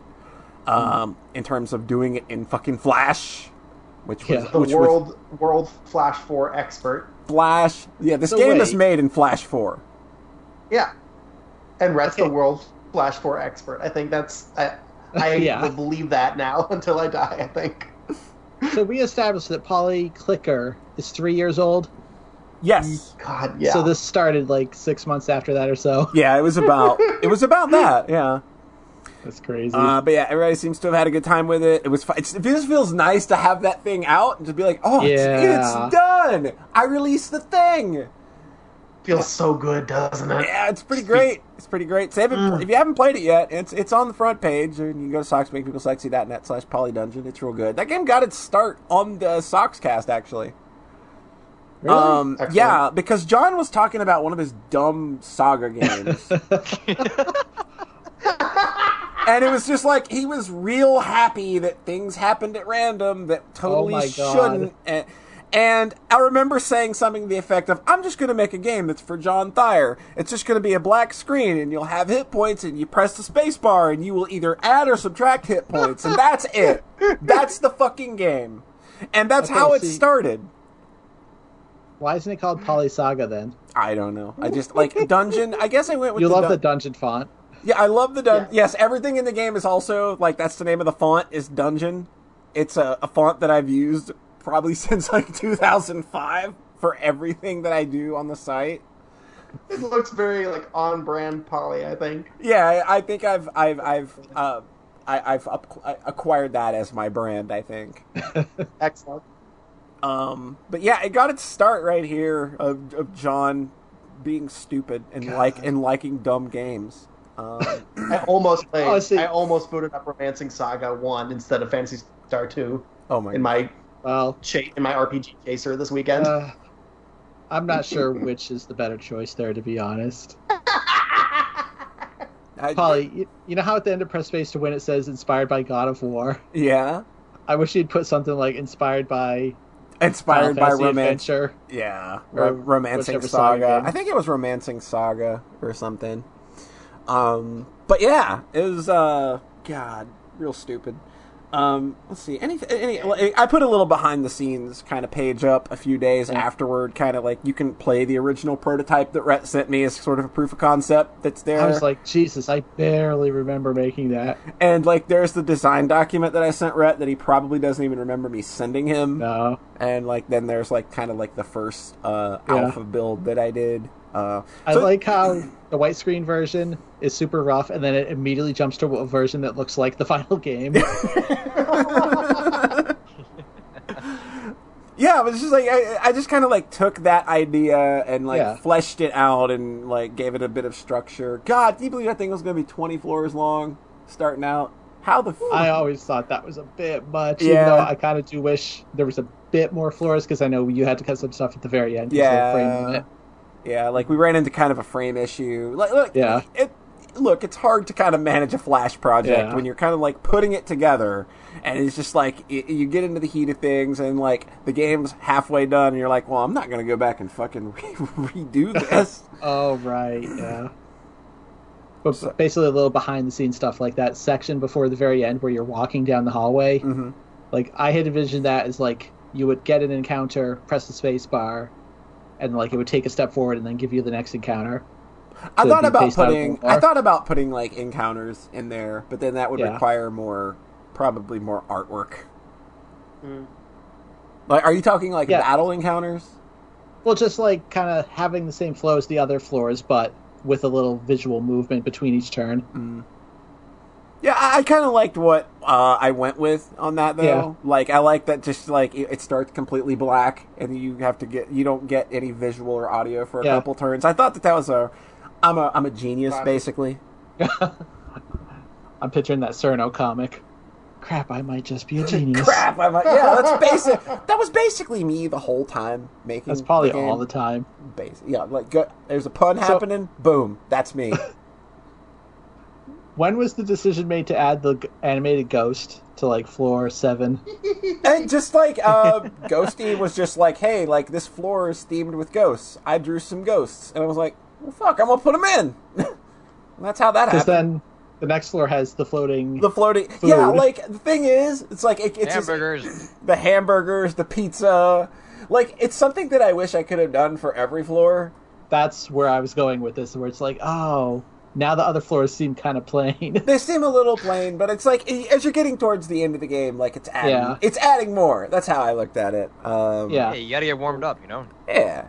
I like But the. I think it's funny how it like it takes itself pre- like it's a goofy game, obviously in the dialogue, but like certain aspects of it, like the music, as people mentioned, like plays it totally straight. Yeah, that's and what then you I. get to the and then you get to the ghost floor, and it's just so goofy. like she drew the ghosts, like just like, hey, like here's ghosties. You're doing a spooky floor. I'm like, oh, okay. Like, let me see what I can do with these. And I was like, And I'll then- just, I'll just make them animate in real dumb way. and then you get to the food floor, and it's just like, oh, this is just totally stupid at this point. That's kind Not of like the hunger meter though. the hunger meter was Colin's idea. Genius. Um, I had had a discussion with uh, him. Like, he didn't know what Poly Dungeon was. He knew that I was working on a game, and he knew that I was kind of like sourcing for ideas. And um, I was just he was he brought up something about like you should have a burrito that shoots you with its beans. I was like, okay, okay, okay. And then and then he was just like, have a más meter, and like like that's kind of like a Taco Bell thing. Live Más. Oh, that. And, and I was just like, wait a minute, hunger meter. I think it's actually called Más meter. In like the actual Huh. the actual symbol is actually called Más meter. Um, but yeah, like and that's where like the idea of like the hunger thing came from, and the idea of oh, I'm gonna actually kill the player um, by being a real cheap and total dick at the right at the very end. Um, and that and that that meter could actually kill you. You could actually die to hunger. Uh, probably until I started working on it for that last week. Um, So was was adding hunger back to the meter ever coded in? uh, yes, Oh, interesting. yeah. They're they're. I think I actually like yeah. I had to go back and change a few uh, the results to make sure that they didn't add hunger, and I had to take away a you feel you feel slightly less hungry, and it would like give you a blip back on the bar. Huh. I totally fell for that. I thought I thought I was gonna die. 'cause Everybody I got did. down to the I get to the very end, and then I got a turn that was like, it's going to take longer to complete this floor. And I'm like, oh, I'm fucked. So it was blinking like the max for like seven turns. And then at that point, I'm realizing it's like on turn six, I'm like, it's not actually going to kill you. Like I just, you just did a bamboozle. I really like the her lullaby sound effect in there too. yeah, I had to put that in there. You also get Oh, yeah. that. You also get that sound if the final boss kills you. Excellent. Oh, I yeah. didn't realize that. After five, got yeah, to I got find that out. sound effect. Yeah, motherfucker thought he could beat me on my birthday. Are you kidding? yeah, I tried my best. You're like what, like twenty percent left? Yeah, you actually got pretty. Yeah, you got pretty far, and then like just got like a bad set of turns. It was just like Yeah, it's I'm over. Just like neg seven, neg ten, neg thirteen. I'm just like, oh. it's over. Um, but yeah, like that game, like, it felt really good. I'm glad people enjoyed it. I had a lot of fun doing things. Like the final boss, like when I finally got that up and working, it was just like, oh shit, this is like next level. This feels so Final good. boss being true RNG feels Yeah. very true to that game's inspiration. Yeah, the final Yes. boss, like with the final boss, it's actually like you and the final boss have the same numbers on your side. So like you've got an X number of uh, turns that will do damage to the boss, and like the boss has X number of a tur- uh, tur- of like turn effects that can happen. So you like it's so it's like 50-50 down the middle, but there are Yeah. also like thirty or forty. Um, wasted turns where it's just like, oh, final boss attempts to cast instant death but failed.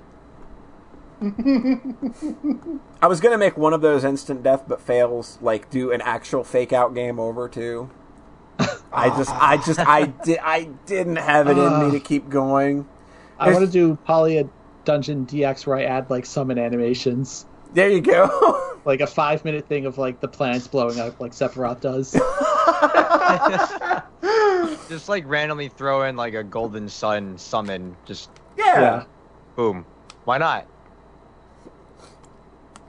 So yeah, that game's great. We love you all for you know supporting it and having a good time. Most of all, like AS, like I said, like all I ever wanted to do was make people laugh, and apparently that that you know that happened. So job well done. Nice work. um, Hell yeah.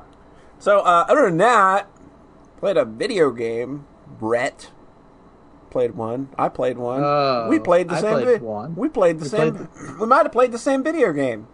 What's Uh, a video so- game? Wait, no. What video game? I played one of those little indie, the, the, the indie darling of the year. Uh-huh. The indie, the best indie game of the year so far. Yeah, it's, uh, I played Celeste. Um, that is a um, Ooh. One of those masocore platformers, really hard. It's got some excellent movement. Like it's got a lot of like really cool jump, air dash kind of shit Uh-huh. going on. Feels good. That's a Matt Thorson game. He made the original Jumpers. Um, he made the an Untitled Story. He did Towerfall. Um, and I, I actually really had a good time with the Pico 8 version of Celeste that yeah, came out I as like like the Pico 8 version. original version. I like the I like the Pico 8 version. So wait, pretty good. he did Jumper. Is that the one with Ogmo? Yep. Yep. Okay. Yep. Because like, there's actually a sec- super secret room in Celeste that has Ogmo and a couple indie characters in it. So maybe they're all actually his characters. Because probably like Oh, yeah. Towerfall characters. That's actually pretty Yep, cool. that checks out. I didn't find that. Huh. Weird. I didn't either. Actually, I just heard about it. I saw a Oh. picture. Um, but yeah, it's like you know one of those hoppy, jumpy, masocore platformers. You're gonna die a lot. Mhm. It's cool, you know. You, You're gonna die a lot. oh god, yeah. Like that, and they let you know at the end of the stage how many times you died. hmm I still There's even think like a I still journal think that says, yeah. I still think to this day Super Meat Boy handles player death in the best way by just like after you finish the level, you see all of your attempts. Yeah. just like all at once, kind of, and like until like only the last one remains. Like I still think it's that that's so beautiful. that's the best way to handle that. Um, but you get like a journal in this game, and it's just like, hey, you died 413 times on stage four. Yeah, thanks, thanks for reminding me. Um, but I think it. You died a thousand times, but you did it eventually. yeah, Yeah. yeah, it's uh, but, yeah, it, it's really hard, really, really hard. Um, Probably you played the easy version. Uh, it, it's kind of like there are a couple of things that I'll go over that I, I I'll just spoil it and say I don't like this game very much. Um, and I it's, here's the thing, I don't think Celeste is a bad game. I'm just not a fan of the gimmicks. Like it's a game where you've got all of these cool movement options to your character already. You could have just done some really awesome platforming stuff and environmental things, uh, and not gone too far with it. But this game is just like every stage has like twenty to thousand fucking gimmicks that, and I don't like any of them. Like there are a couple that I like. I like the feather. Um, The only one I know about is because I watched the first two chapters on a stream. Um, is the chapter two like void Yes, jelly? yeah. that's the best one in the game. It feels so It's a fucking seems cool. pretty cool. But um, yeah, like I just I don't like most of the platforming gimmicks. So by the time I got to the end of the game, I was just like, man, I don't want to be playing this anymore. It's like if the gimmicks aren't fun, like if I like, like again, I'll say, I don't think this is a bad game. It's a fantastic platformer. If you like it, awesome. But it's just when it's when you're dependent on adding new gimmicks all the time if those gimmicks don't click for you, then it's just like, well, that's like 70% of the experience down the toilet. Mm-hmm.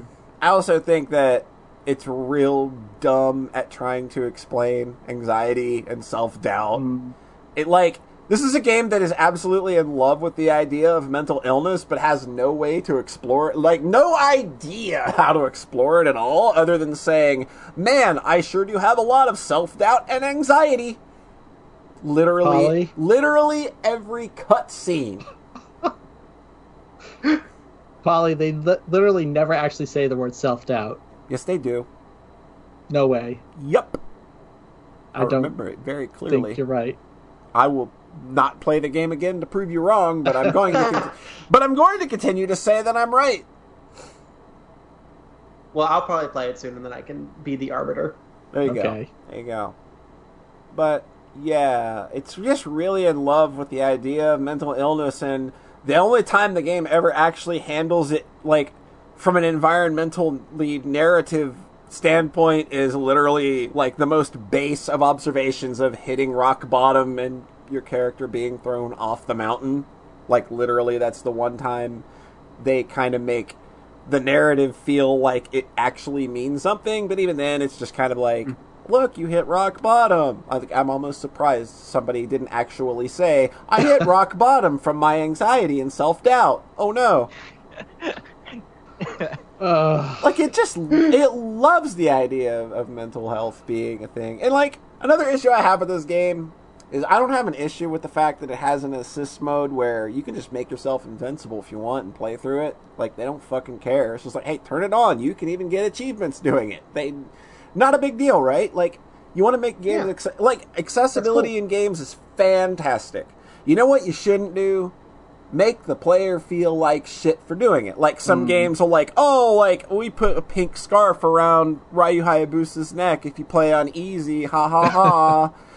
uh, or if you want to play easy in Wolfenstein, ha ha, you got a pacifier in your mouth, ha ha. Like, if you're gonna have those options, don't be a fucking insulting dick about it. And like one of the things that I've heard people uh, like talk about in relation to this game is like, oh, how it's just so smart about how it handles this, and like it doesn't make you feel like a sack of garbage if you want to turn on assist mode. But you fuckers are lying. It totally does. It's like, and it's the most like stuck up its own ass way of presenting it ever. It's just like you go to turn on the assist mode and like a little letter pops up and it's just like, "Hi, I'm the creator of the game and just so you know, I didn't intend the game to be played this way. it's not my vision if you do this. You can do it if you want, but it's really you should really play through the whole game first normally." I'm surprised there I'm surprised that there wasn't like a long sigh at the end of the letter that pops up. Like for fucking real, get out of my face. Either commit to it or don't. If you want, like, if mm. you believe in your fucking concept and don't and, believe that that is the honest vision of the game, then shut the fuck up and don't put in the easy mode. Or how about just shut the fuck up and don't mention it if a player wants to play the easy mode? Like, fuck out of my face with that shit. I could totally see that being obnoxious. So Especially, like- it was really annoying seeing that game specifically get all these points for it. Um, just because I played even the ocean a couple like a year ago, and it was so exhaustively nice about including all these different play options, and it was kind of ingrained in the story in a really cool way. hmm So then I, I was like, well, this isn't the first one to do that. My friend's game. Okay, but funky mode. God. Okay. So, yeah. Okay, so this is a tale of two players. So I don't like Celeste much at all. I'm I don't think it's a bad game. uh, it's just not a game that I thought did anything at all for me and just like the weird way that it's trying to handle or present subject matter and the way people are latching onto it like it's like the first indie game like the best game to like I've seen people say this is the best game to ever talk about depression like get the fuck out you are so out of your mind like this is this is fucking EA Ubisoft making a game about depression they Ugh. they just write the words Fucking- depression. They write the word depression on screen, and that's it. no, they write the word depression, and then point an arrow at it. Says that bad. That bad. Also you. That bad. That bad. Also you. Play now. Microtransactions here. Pay microtransactions to get your Celexa filled. What are we even talking about? It's an antidepressant. Oh, Uh, Ah, see what I'm doing there, Rhett? It's a joke. We tell those. More espresso, less depresso. so Rhett also played no, this game. it's not my turn. It- no, we're we gotta. gonna. We're gonna. no, I- I- I, I want to break first. Honestly, oh, okay. I want to divorce my comments from yours. You want to divorce your comments from mine? Yeah. Yeah. That's right. It's she like does not speak for me. He opened with the showstopper. Now looks too afraid to get on stage. Little pussy. This pussy on my podcast. Look at this shit. Too goddamn afraid to talk about a video game. I can't. I can't talk about a video game. My little pussy will hurt. what are we doing? I think this is a great time to say that I looked over my Twitter again and it's filled with Bowsette again. Oh, good. Oh, that's mine too. And guess what? Boom! All right. So after five, Hi, Polly. you have been on quite an incredible journey uh, this summer. If I, if I might say so myself, you've packed quite a big chunk of, of, of gaming into your head. And I don't know fucking how you did it, but nearly all back to back. I think we need to start kind of talking a bit about kind of the highlight of Falcom Frenzy, I think, that has been so far. I want to hear about your Trails journey.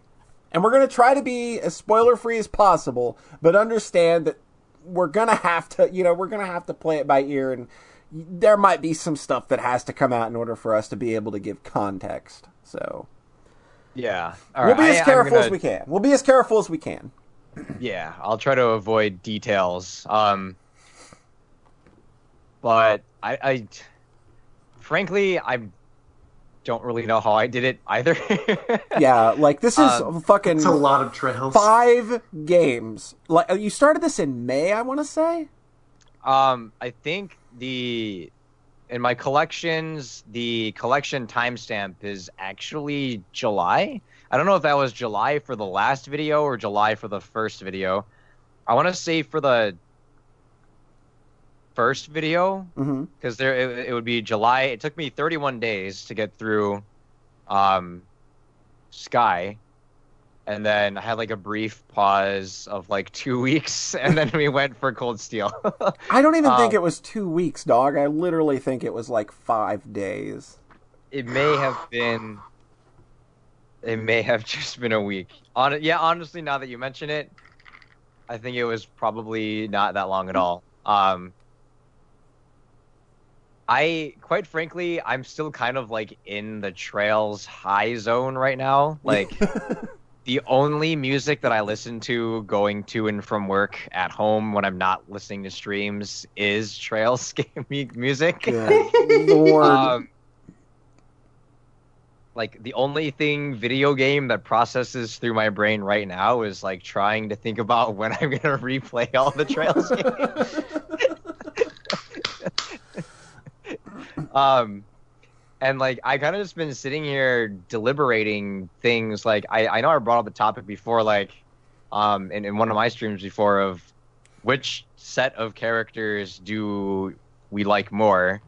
Sky's general main cast, and I don't mean only playable, or Cold Steel's general main cast. And like I, that's still kind of just a question that I've been pondering because I feel like you know whenever whenever I kind of formulate an opinion, I will speak like what's on my mind at the moment, but it's never like a said and done, you know, finalized print. Like that's Like that's No. it. That's it. Ironclad. Oh Yeah. yeah, I say shit on I say shit on Twitter all the time where I say it and then in the process of saying it, I'm like, uh, maybe not actually. Hmm. yeah. Hmm? Yeah, I kind of Mm. get that. Like sometimes just by writing it, like that alone just changes, like, what you Yeah. actually think. Um. Hmm. So like I, I'm actually currently of the opinion that I, I don't know if I'd say Cold Steel's cast is better. I mean, it's hard to say like what do you even mean by better, right? Like that's that's like the starting point for me. Like, like you you, you don't just say you don't just say like. You know, oh, this cat, this cast of characters is better. It's just like, Like it's such even a subjective thing. Mm. Yeah, like like that. that- I think yesterday I kind of came to the conclusion of like which set of characters do I feel like. I guess maybe this is kind of a weird perspective, but like which set of characters do I feel like I can like mesh with like my kind of just like general line of thinking in terms of like their general line of thinking. I do think it is the Cold Steel cast ultimately. Um, Cool. I think I think there is some sort of uh, I'm gonna I, I don't know if this is something I need to be particularly careful about. Um, but just the the main playable cast I feel like has more sort of like spirit. Um, sort of like uh, they kind of act as one group more than, in my opinion, Sky's cast does. Yeah, Sky's Um, cast is kind of a revolving door a lot of the time, whereas Mhm. Cold Steel, like it's class seven, like you are, you know, a unit. yeah like you see all your characters like very quickly um at least yeah you know let's, Sky, let's they're keep it there like let's one keep it there chapter at a time, basically. yeah um and like it kind of just like because and like the games the games kind of progress is more like how does how does our group get along as opposed to like who do you meet along the way kind of kind of base structure and format so i think there's that sort of like homey feel with that too Yeah. where it's just like I've kind of been with these characters literally from like the tutorial level, and I'm just like, all right, um, I guess I feel pretty attached. Like, I know I know people will go in and scrutinize and say that certain characters are you know stronger or better written than others, but Mhm. I think uh, I mean Polly already knows my opinion on just general design formula in the sense that if everybody stands out, then nobody stands out. Like you can't have everyone trying to be the most important character, like even at separate moments of, the, of time in the game, in my opinion. Um, if everyone's trying to step up to the exact same plate, then like you just don't have character variety. And quite frankly, just when you think about just I, this kind of like how I kind of logic it out a bit too. But when you think about just like let's say you have a, just a classroom of 30 people, like, not necessarily like students, but just 30 people, right? Out of that 30 people, you're going to have you know your social group, your gets you know conflicts with that social group, and you have people who just keep to themselves and like for some reason those characters that tend to keep to themselves tend to be seen as weak characters in in RPGs, even though I, I guess perhaps maybe reading into it a bit too much. But I feel like people who tend to play a lot of video games and interact a lot on the internet are kind of exactly that type. Yeah. Like, I would say I'm definitely the kind of person who just kind of sits into the recess of the group, and I'm kind of just you know, um, I kind of sometimes just see myself as a plus one. You know, like not like literally, but like, um, you know, I'm there, and like if people want to talk to me, and like they know that I'm there, but like you know, um, I just feel like, you know, sometimes when people like look at a character and they sometimes I feel like they just go through it and kind of count like how many lines of dialogue did they have and like did they like just have an arc and like vanish? And like, when a character has an arc and then vanishes it's not necessarily like you know their their existence like stops mattering. Like some some games are capable of making that character um stay relevant in just little small ways. They don't need to have you know a consistent recycling of a character arc in order to maintain their relevance. Their relevance was kind of you know kind of tacked on the board ever since that arc and you know some games will write poorly in the sense that like you know they'll the character might kind of go back to what they were like before that arc Mhm. and like Mhm. never come back or you know like just literally actually just make them never make an appearance ever again Yep, that's Um, a common one. that's a common one um but like quite frankly i don't think you know trails in general ever really does that with any of its characters um this this is also perhaps a bit of a harsh judgment but um it's kind of up to you as the player to sort of kind of keep track of the characters because it's not like there's too many it's not like we're playing chrono cross That's what I was thinking about that. and it's, It's, like, not like now I'm thinking about games with bad characters. Hmm.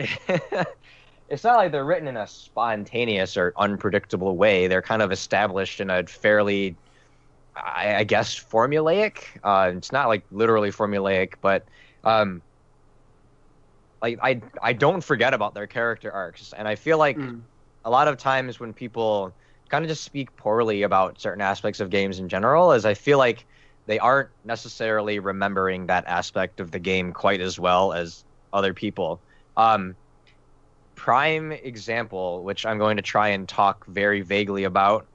Um, the ending of Xenoblade Chronicles 2 is something that's been like debated like a billion times, and I've like kind of had go over with people a lot of times. Um, and ultimately, well, what you're safe gener- here. Don't worry. You have nobody but Xenoblade like super fans here, so you can be completely safe. Safe space for that. okay. Um, I was making a joke. Continue. John's jokes Um, are terrible, so don't worry. Uh, Well, it, generally, what it boils down to is people say that they don't like the ending because X reason or X thing should have happened. And then I'm like, but have you considered this thing that happened like just a moment before the point of focus that you're trying to focus on?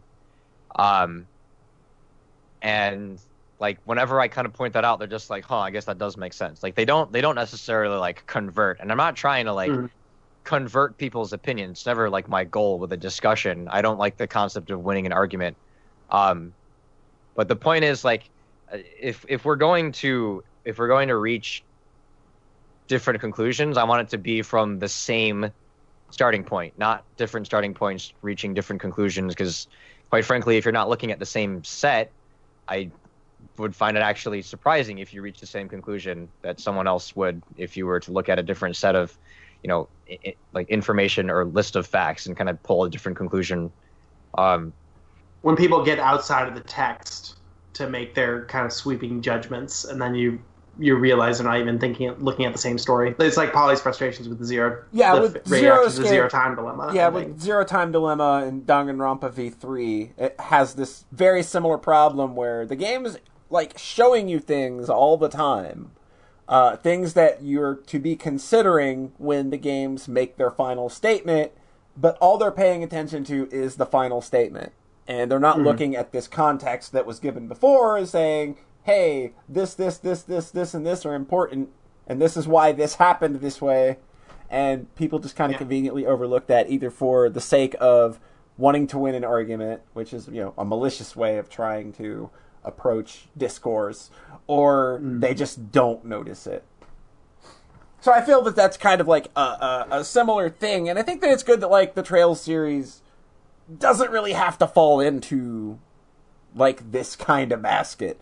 Like I think that they're very good at contextualizing uh, their characters and their stories um, in, in in ways that it's kind of hard to look at them and really kind of give definitive answers like best cast or something. Like again, I think it's Mm. subjective because both games have emotional cores that have to be considered. And like Yeah. say like the you know like the themes and and and and and, and uh, the the themes and lessons that Trails in the Sky is trying to present are vastly different than things Cold Steel is trying to present, and the way the characters interact with one another, it's all a very different thing. So Yeah. it's just it's subjective. Like there is no best cast. It's honestly just down to personal preference, really. Yeah, Mhm. and like that also is something that I don't. I kind of just feel is overlooked in video game discussion in general. Like, I, I feel like a lot of people tend to ignore what a game is trying to do or wants to do, and they kind of just kind of. I know this might just be talk, talking all high and mighty, um, just because I sort of have a background in Talking game high art and design and writing and whatever. But like, I feel like a lot of people will give like a game a score or a rating based on like, oh, whether or not I liked it or it did like what I wanted to do. And obviously, there is a there is a personal enjoyment rating, right? Like like like you with Celeste, right, Polly? Like you don't think it's a bad video game, but you know there are some things that it, it just does well rather doesn't do for you Right. Like at all personally but like you don't hold those things against it as like a general video game experience for you know other people um and you don't necessarily you know trying to shove that opinion down people's throats. And like i feel like sometimes when i'm talking about uh, trails in particular just because it's been something that's been more discussed that i kind of talk about with people more and more um i feel like people are just too focused on like what they wanted out of the game. And like that's fine but a game a game like the taking a look at a game is not only about what you wanted but also what the developers wanted in my opinion. Because just because i have wanted to you know make video games in my own time it's a lot about you know people are putting their their passion and their ideas out into a form that they think works for them. Hmm and just as you know as professionals they do their best to make it cater to a wider audience or just make it uh, done in a way that's not just only for them and it's for other people as well Eh, not necessarily. not always Sometimes you sometimes you just make a game for yourself and yeah yeah yeah but i'm i mean i guess i guess i'm play it. focusing kind of more so on like the AAA market where like mhm. It's literally made for profit. Like not every video game ever made under the sun falls in the category of like trying to make you know other people. It's, it's not necessarily always for other people. Um, sometimes make it for yourself and if people don't like it, it's because they're stupid. well, well then. um, I mean, it's But no, basically no, how we I feel get about you're Trails, anyway. um, Yeah. just yeah, I just do feel like that this that side of the coin kind of gets ig- ignored. Like Mhm. there's there's the like what you want out of it, and then there's the what the developers want out of it. Kind of like two sides to the same coin. Um, and I feel like I feel like a really good discussion on video games really has to cover um, both, especially if the game is something that is capable of covering both. In which case, Trails is very highly capable of doing that. Um, it's like Falcom. The number one thing I've enjoyed about the Trails games is just how deliberate and intentional and like I guess passionate even. Um, just like all their design is like gameplay design, character writing, um, keep maintaining the integrity of their story while adding you know enough enough uh, you know changes, you know um, points of excitement and at the same time being just a very functional RPG in general. Um, well, all of them, not just singular RPG. Yeah. Just, I don't know. There, there's something I just.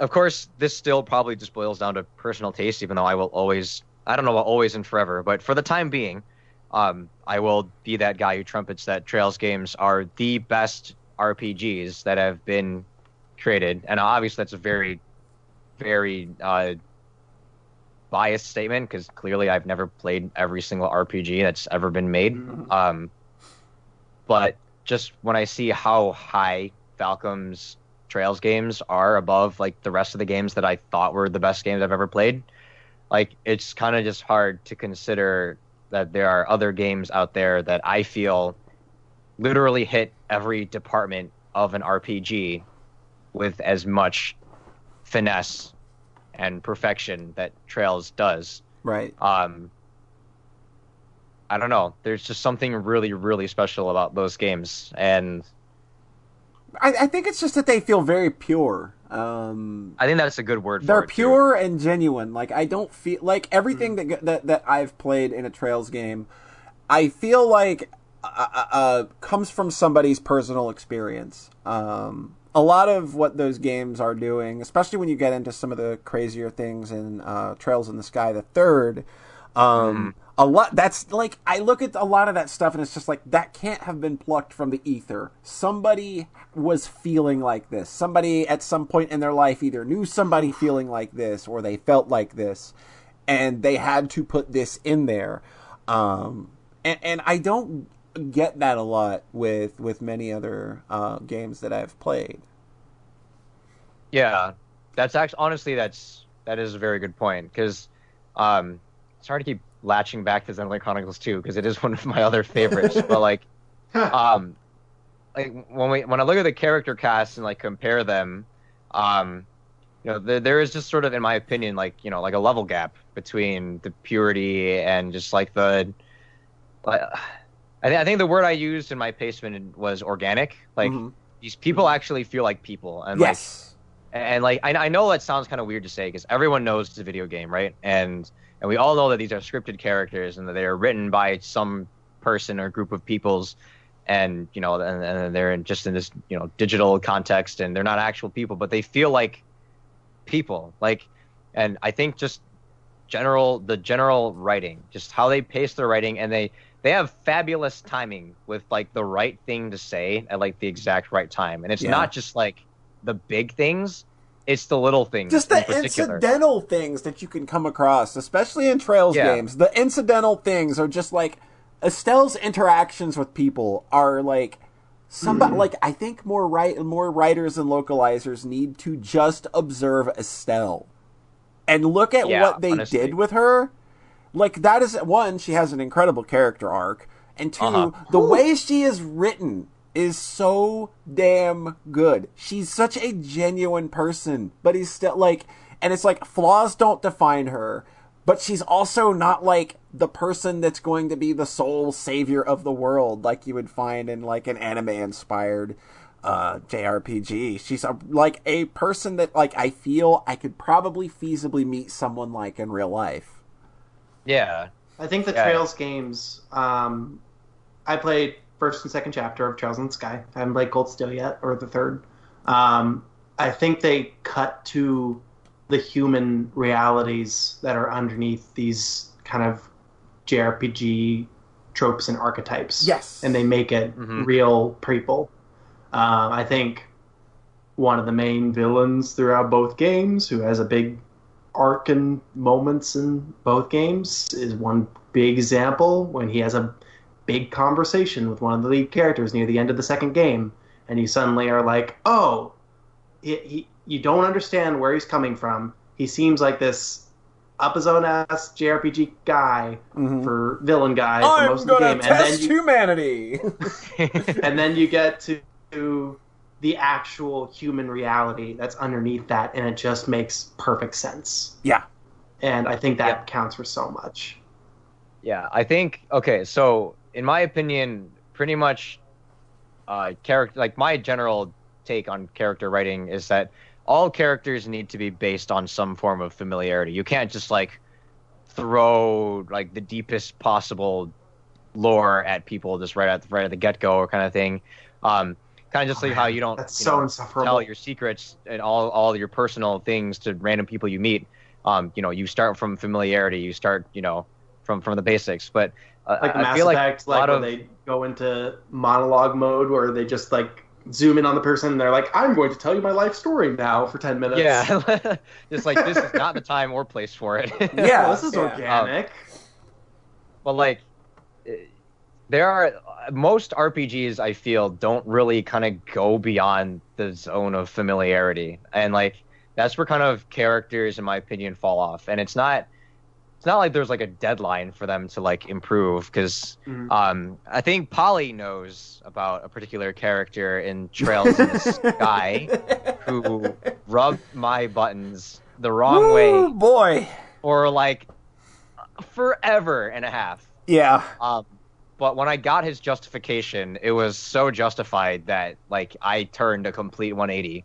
Yeah. Um, and I was glad, and like I was, I think I was saying a lot that like I was, I not only was I was expecting it, but I feel like if Falcom didn't do that for that character, that like that would just just be a poorly written character at that point. Yeah, you just have can't have a character with that kind of Mhm. you know thing going for him just go completely unresolved. Yeah. yeah. And they don't hit And, that like, some- until some, games do that. And they don't They hit don't- that until second solve chapter. They don't. They don't hit that until SC too. So you were waiting quite a while. Yeah, I mean, at least I Are you wasn't talking about a Sky taking character or a Cold Steel character? um, a Sky character. a, a Sky. oh, okay. I know who you're talking about. um, I love them. Uh, Yeah. he's such a good boy. I love him a lot. Yes. Okay, continue. um, yeah, but like, uh, minor minor loss of train of thought. Um, it's okay. It happens. That happens No, when I it's jump fine. in front of jump into there's so much saying. to think about when it comes to trails in general. Um, but I think I think the I think the thing with the big thing with trails is that the they go to absurd lengths to earn every Yes. big moment that they're after. Yes, Earning- They oh my god, they do. earning the big moments. Like this is a game. to the game. extent of having all the first chapter Yeah. be like them chilling around, running around. Let's do bracer things. Let's help. And they solve like these little intimate. This one mayor's a bad dude. Let's fix this one town's one issue. Let's go fix the water chapter. pump at a hot spring. Let's go Mm. fix the orbital lamps. Like it's you know, so like intimate and and, it's human and it's grounded. It's so very not like the thing I love about Trails in the Sky is that it is a game where it is it is an RPG that's happening while the big RPG is happening elsewhere. Mm-hmm. Yeah. Like, and eventually you just kind of naturally get pulled toward it, so that when your main characters end up in this big, larger than life situation, it makes so much sense that they're there because they earned the right to be there. Yep. Yeah, because they kind of I go through really the like that- whole trial by like fire first kind of thing. Yeah. I'm really happy first chapter is the way it is, basically. Yeah, it, it first chapter needs to be first chapter. Like when Mhm. okay, like what what was it? that They said that Cold Steel Four is like the sixty percent mark of the trails. yeah.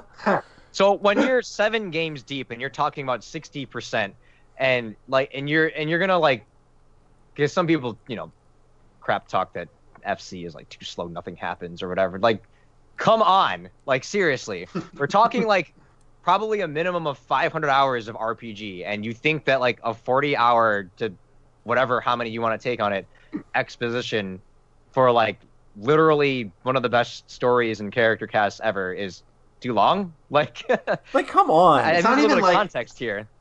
it's not even straight exposition because I think a Yeah, big it's not even that, strong yeah. point of Trails in the Sky and Trails probably in general is that it's very good at subdividing its big story into a bunch of little stories. yes. Like each chapter in Trails in the Sky first chapter is its own little story and it tends to resolve questions much more aggressively than other games. Like you find out where your dad what's up with your dad at the end of the first chapter and I was like, "Oh, I thought that was going to be a lingering question for the whole game." But then Yeah, no, I'm- they they push forward. They have these little arcs that end in big, satisfying little chapter climaxes. Um, that continues through all of the first and second games, and it means that it's constantly engaging you and resolving questions that it asks. So it's not just adding more and more things Yeah, like, "Oh, this is going to be so cool," and we resolve it later. Yeah, what No, it it's just- it's telling you a bunch of stories. Is that Trails is very excited to be telling its story, but it also knows how to keep its dick in its pants. Like it's it knows it knows a level of restraint that I don't think like many games in this genre do. And I think that it makes those big moments pop even more when they don't go full barrel with it. Um, like if we can touch on if we can start kind of touching on John's second chapter experience, there's a moment Yes. there's a let's it. big moment in second chapter and it's a moment that you've been working for the entire game and you think they're gonna like hold it off until the end and they give it to you just smack dab in the middle and it doesn't play out in the way you think it's going to at all because of how you see these kinds of things play out in other rpgs and anime and movies and there's such like like like the restraint that it would take to write that scene knowing like what these characters have been through like the emotional state that they're in to be able to write that scene the way that they wrote it it's fucking masterful I literally, yeah, looking at that scene, just like, oh, this is how I would want to write. Yeah. just in general, this is Yeah. This is, like S tier. basically when I play Trails games, I'm like, I wish I could write this good, but like that's the whole thing. Mhm. Um, yeah, I, I kind of was mostly playing devil's advocate on that because, frankly, if you think that a Trails game is only exposition, then Mhm. you're not reading between the lines. It's not even reading between the lines. You're It's just not so restrained. It's Like- lore too. Like it, it does not drop like the. I remember watching starting RWBY the very first time the car the Red Rooster Teeth cartoon, and the first like three minutes are lecturing about the history of the world, and I turned it off, and I was like, oh man, like i don't need oh, this is gonna be rough. it's like show Man. don't tell rough, isn't it? show don't tell and that is It's exactly never doing Yep. that in Trails. yeah Yup. It just like God, I I can't tell you how many times that like I am anticipating a big moment to happen, and like because I get stuck up in the heat of a different moment, that big moment just hits me, and I'm just like I'm still not ready for it, yeah and um and, and like they do it in a way I'm just like that's not the way I expected them to like actually do it, and it's not just like I didn't expect them to do it just for the sake of being like, oh, plot twist. It's just more like that is actually the best way to Yeah, play it out. and they actually considered, likely in my opinion, the best possible scenarios in which this sort of event could take place, the build up that needs to happen to it, how we can distract the player from thinking about it too much, and then just drop it on them like a whole heavy hot sauce pile and Yeah. just like like Cold Steel 2, Polly. oh my god yeah Cold like- Steel 2. When I got when I got dropped on Cold Steel 2, like dude I had to leave the room I left the fucking room for Cold Steel 2. Like I don't leave the room for video games. he got a, he took his fucking headphones off, or, or if he was wearing them. I just remember him standing up and walking out of the fucking room when that game started dropping the bombs on him. I just and like I remember because I I we, we made a hard lock on that call, Polly. yeah. we made a hard lock on it and like it doesn't matter how many how many hours of like thinking about that's gonna happen it didn't matter because when it happened i just still got completely and utterly because they Wrecked, still like- went about doing it in a way that you didn't expect, too. It's so yeah good. and like i just i love it so much because like there there's it's, it's just one of those the most one of the hardest ways in my opinion to like throw out your plot where like they you kind of can sort of guess where everything is sort of going right? Like like they're just kind they're kind of dangling the bait over the over the fishing line over your head right? Yeah. but like Mhm. when you actually grab that bait it's like not a bait at all. Like this it's something else completely. And just like it's it's i don't know. I just i love it. I i can't i don't have any other words for it other than just say I, I love it. It's it's amazing. And I i, feel they like even if i roll through the ahead, games sorry. again it'd probably just hit me like a ton of bricks again Get you like a ton of bricks, get you crying on stream. yeah Some more.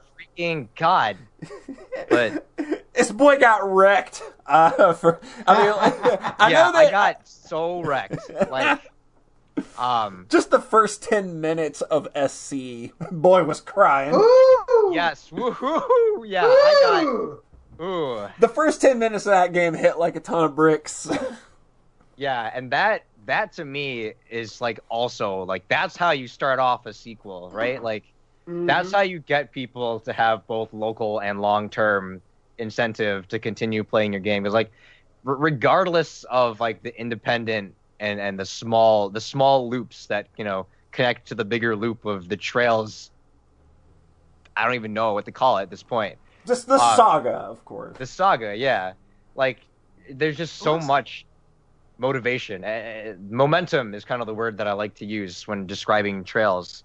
Is that I feel like at no point in time do they drop completely the game's momentum. Like even when you're in like a like a like a like an intermission sort of section where like nothing actually is particularly happening on in the present but that moment that moment of peace was earned by what just happened like genuinely earned Yeah. and it's also kind of like a calm before the storm moment. Like Yeah, you know it's coming up. really like you know that there's something about to happen. Absolutely. Like it's not just like it's not just like oh chapter one prologue start conflict resolution uh, epilogue chapter two prologue. You know it, it doesn't just roll through the punches. It, it continuously adds layers of momentum. It, it, it- another way to put it is it never forgets about what it's doing. Like that's and like when, when you talk about a seven long currently seven probably eventually like 12 yeah, it's gonna be 12 stupid. seven game like currently seven game series it doesn't forget about itself at like any Mhm. point in time like that's i i don't think i've seen any rpg write writers or whatever like write 300 plus hours of rpg like coherently cohesively connectively organically Yeah. all of that like it's It's impressive good writing. Yeah. it's just lots and lots of real good writing. It does, it earns all its big beats. It makes its characters into actual people. When it has big plot twists, it exhaustively explores the consequences of those plot twists. Oh yeah. yes So that's that's what makes those actually land. Whereas like I played I played the first five hours of Xenogears before I played Trails in the Sky, Hmm. and like so like an hour into that game, your whole your main character's village gets burned to the ground by the robot that you're piloting, and you don't know how to control it, and it's so big and scary. But also you haven't had the time to get to really know those people, and then once the village is dead, you're also not really thinking about it that much afterwards. You just kind of go to the next section of the plot, and I'm and I'm sure there's a lot of good good material in Xenogears, but like I think that's a good kind of um, case study in like the differences in approach with a lot of PS1 RPGs, which are very loud and throwing a bunch of different twists at you to kind of keep you like like oh this is how we keep players engaged is that we throw new stuff new information at them. That's how we do it.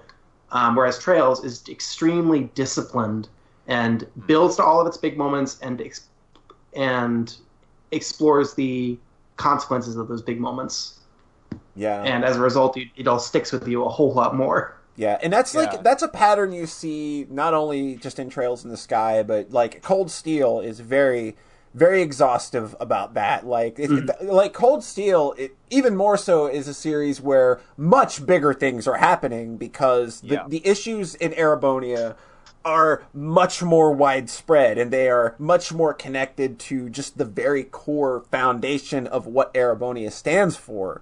So when the big things happen, like it really is like a big fucking deal and they are very sure to impress that upon the player. mm-hmm. yeah I without it having think- to be and, and then the whole universe is going to get destroyed if you don't if you don't beat the boss and it's going to eat everything and turn the world universe into void Yeah, if you're coming to That's- RPGs for that, the the Trails series isn't for you. Yeah, I think like that's another that's another form of praise that I give to them. It's not Trails is not an RPG about good versus evil. It's simply conflicting interests and point of view. Like that's Mhm. that's all it is. In, in my opinion, that makes it far more interesting. Um, and like I think I think another thing that goes in favor of Trails is that like it takes a lot of time to establish its own like form of not only just politics but like it, it takes its world like very seriously Yes. and it, it, it's- it establishes Mhm. the world in a way that's just like I, I, I don't know how how they do it like not only do they write like amazing characters but they make their world just like so like you are just like amongst that world Yeah, as you the are player. Like plugged it's not in. even about immersion. No, just, like, it's you are included. It's not immersion you are Aw. included. Yeah, like that's something like- that it's just you know with like Trails in the Sky, it's like very much more backwoodsy kind of like, you know, everybody knows your name kind of place, and like you move to Erebonia where it's like aristocracy and like high society, but there's still a fe- that same feeling of inclusiveness because you have like the the the, the class that you've been given of class 7 which is a class made of commoners and nobles and they have to function as one. Um, and i think that like those two like games the way they present their worlds they're of a very similar discipline but they are they, but they're not telling the same story in a different world uh, if that makes sense Yeah, yeah, yeah. I think I think I get where you're That's coming the from. that's the big lesson I think I kind of want to take away from it is like when you're telling this big story, you do need to break it up yeah into these di- Mhm. like the fact that Yeah. Trails in the Sky as a whole is a way different story than Trails of Cold Steel is very important. Yes. The fact that each Trails game is itself has its own big arcs is very important. The fact that each of those arcs is bo- broken down into these chapters and that there's these NPCs with their own little stories. The fucking Duke having an arc. yeah duke Trails Dunan having a fucking That's arc Wild. He he is more well defined than over half of the Final Fantasy VIII cast, yep like player cast. Oh, That's you just said wild. Final Fantasy VIII. so so Like that. I, I know that we like like like I know we're having a great time and I'm not trying to rush Yeah. anybody, but uh, you know, 'cause what's got a bitty time? But um, just to kind of like to start kind of putting a bow on this, since like uh, I I know John just finished Trails in the Sky SC. Like, uh, is there anything else that you would kind of want to bring up about that game that kind of like stands out to you, or that you want to kind of like put out there to kind of like tell people about, you know, before we start winding down the segment? Um, just that it really impressed on me the value of that kind of discipline, Mhm. um, and just how much that counts, and just having characters that are based in real things and are consistent and have clear psychologies that you can understand. And that's true. Every one of the characters, even shithead characters, like kind of the main villain, where he's like he's it's simple and a shithead, but you understand it, and that's and it's human, and that counts for so much. Mm-hmm. Um, and I think that it's most comparable with games like probably Final Fantasy VI or Chrono Trigger, where the characters are very clearly defined and the conflict is very straightforward. Mhm. But um, but then Trails has this extra element of allowing itself to be paced like kind of more epic fiction, where Final Fantasy VI and Chrono Trigger are very economical. Trails is going out of its way to spend more time with the characters and is a little more serialized Yeah, like um, uh, and benefits from, and takes takes maximum advantage of the of the extra hours it demands from you as a player. Yeah, like like it, it- like let's say a character in um, Final Fantasy VI was a bracer. Like if they said that they were a bracer, we would never like actually be interacting with that portion of that character. Like that No. would just be their thing. Whereas Estelle being a bracer is her identity. It's something she values. It's something that even when things are bad, she prioritizes that because of her intense desire to uh, follow in her father's footsteps to protect people. And, and, and like I always like that's something I just greatly admire about like what Trails does with its characters versus what other RPGs might with theirs. hmm and that's that was really cool for me because like I can think of a of a lot of RPGs that have that more economical approach like Chrono Trigger or whatnot, Mhm. but I can't think of a lot of the ones that share that level of storytelling discipline, but expanding it to this way more epic scope of being you know an 80 to 90 hour experience like Trails and Trails SC to get put together. Mhm. Um, and the, the fact that it carries that through both games and delivers completely with all of its characters is very impressive and cool to me. and I think I, I and after five can back me up here. Like Trails the third, it's gonna blow your fucking mind. Yeah. Yeah, the fact that there's a whole extra game that's just kind of the epilogue is Yeah. perfect because it's, like they have this whole game building up to the big explosive JRPG basically and then it's perfect makes perfect sense to me to have another game that is kind of unwinding and getting getting way more intimate and character focused after the big oh yeah, explosive Yeah. stuff in SC. Trails and that is third. exactly what I would love. Trails third is what made me fully realize that Falcom loves their characters in a way that like other games simply do not. Um, like they go out of their way, not not just in terms of giving characters a happy ending. That's not really what I'm saying. What I'm saying is they care that like like they love their characters in that they want you to know what direction these characters are headed or like intimate details that maybe they couldn't hit in the main game. Uh, so you're gonna get a lot of really cool shit, and I'm gonna say like do all the side shit in third. Oh, definitely, Yep. definitely. Like yep. it's I probably gave me the same instruction. I followed the instruction. I'm just like, yep, and you that were- is like actually the most mandatory optional content I've ever seen.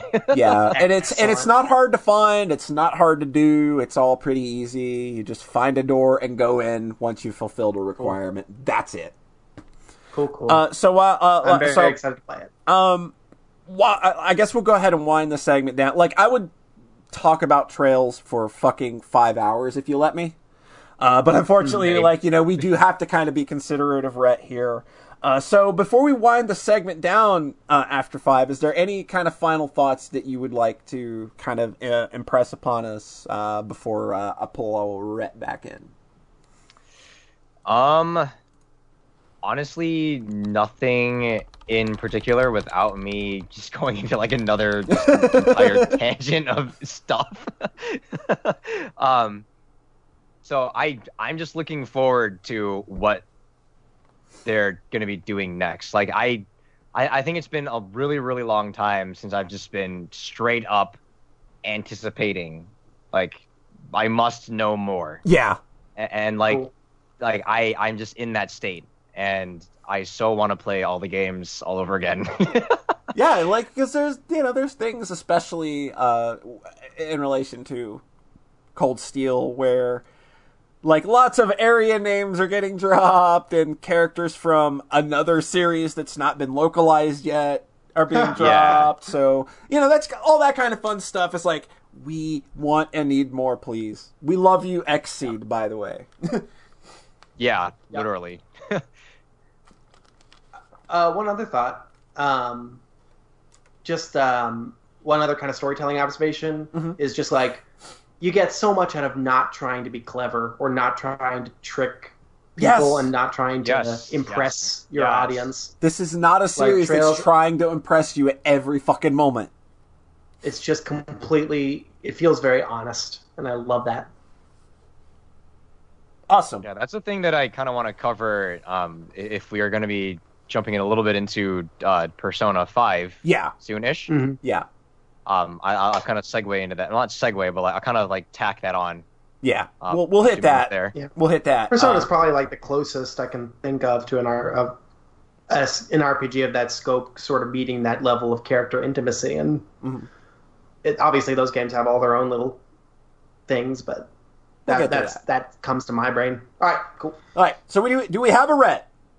Hey, Yay! Hey, Rhett. Hey. We're done. hello. Sorry We're about. done. Finally. Yeah. I'm Sorry. never Yeah. going to talk about it again. I think we're basically finished with Trails. I actually yeah really i think we hated said it. everything that you could possibly say about the entire Yeah. series You see, I really, really hated SC, so and I kind of talked to them about it, and after a little while, they basically agreed, like, "Wow, yeah, the series is garbage." Yeah, we kind of just. Yeah, you kind of missed a over it. monumental moment. I just I Yeah. just couldn't stop crying because it was such a disappointment. I know. So, Rhett, now that we got you Uh. back, hmm. what's up? How's it going? How, how much Going por- good. How much porn were you looking at while uh, Uh How much Bowsette? Bowsette? Okay, how much lots- Bowsette?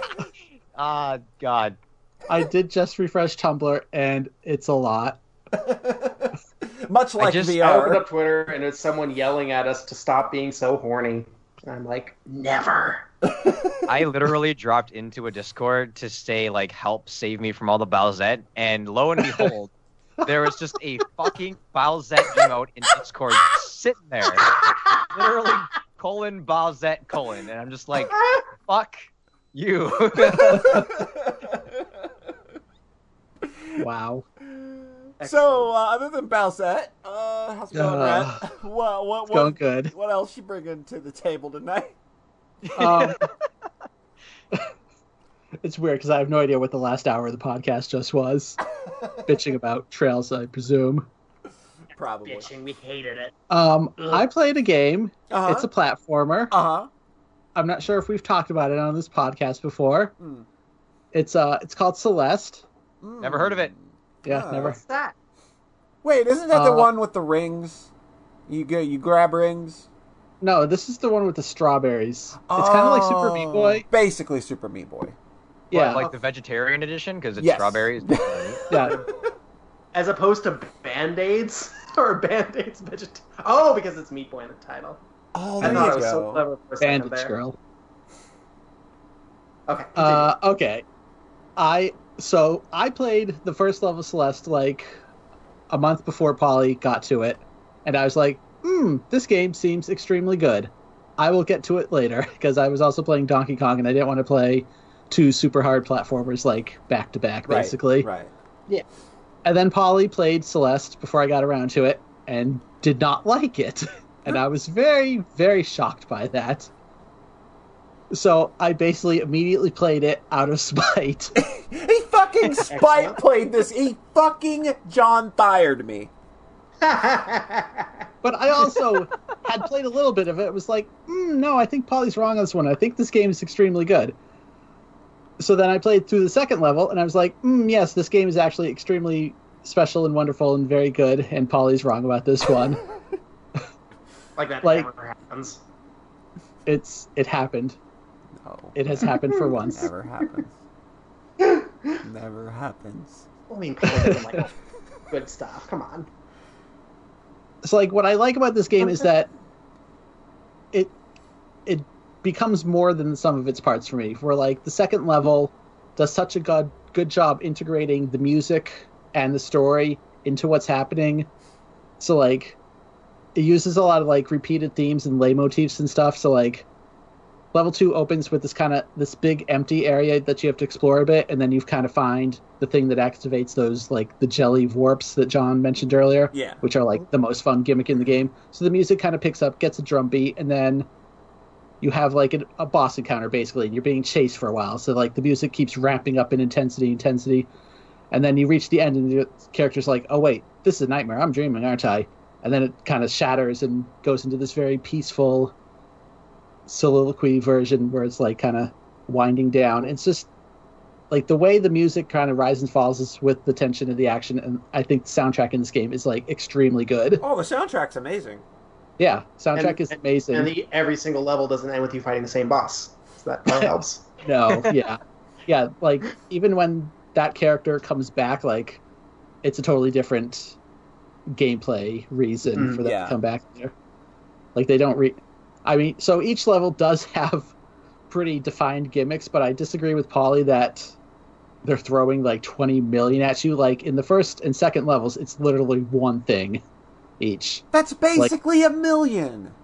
yeah, just one million each. Like you're just one word off, really. It's one one million times. Like the first level has like these mechanical things that kind of like like a mechanical thing on a track, so it kind of swings out, and if you jump off of it, it'll keep your momentum. So like a lot of the platforming is like very momentum driven, where if you jump at certain times on moving platforms, like it'll kind of fling you forward.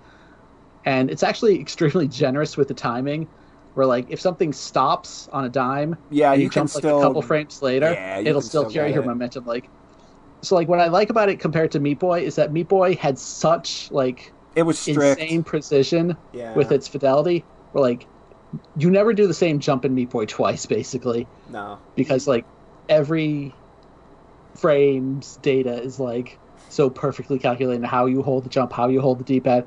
Whereas Celeste is a little tighter, so it's much more repeatable, and you have to be repeatable for the the very hard levels that come later. Oh yeah. But it's also like it's not like kind of my games like Hunters has no momentum whatsoever.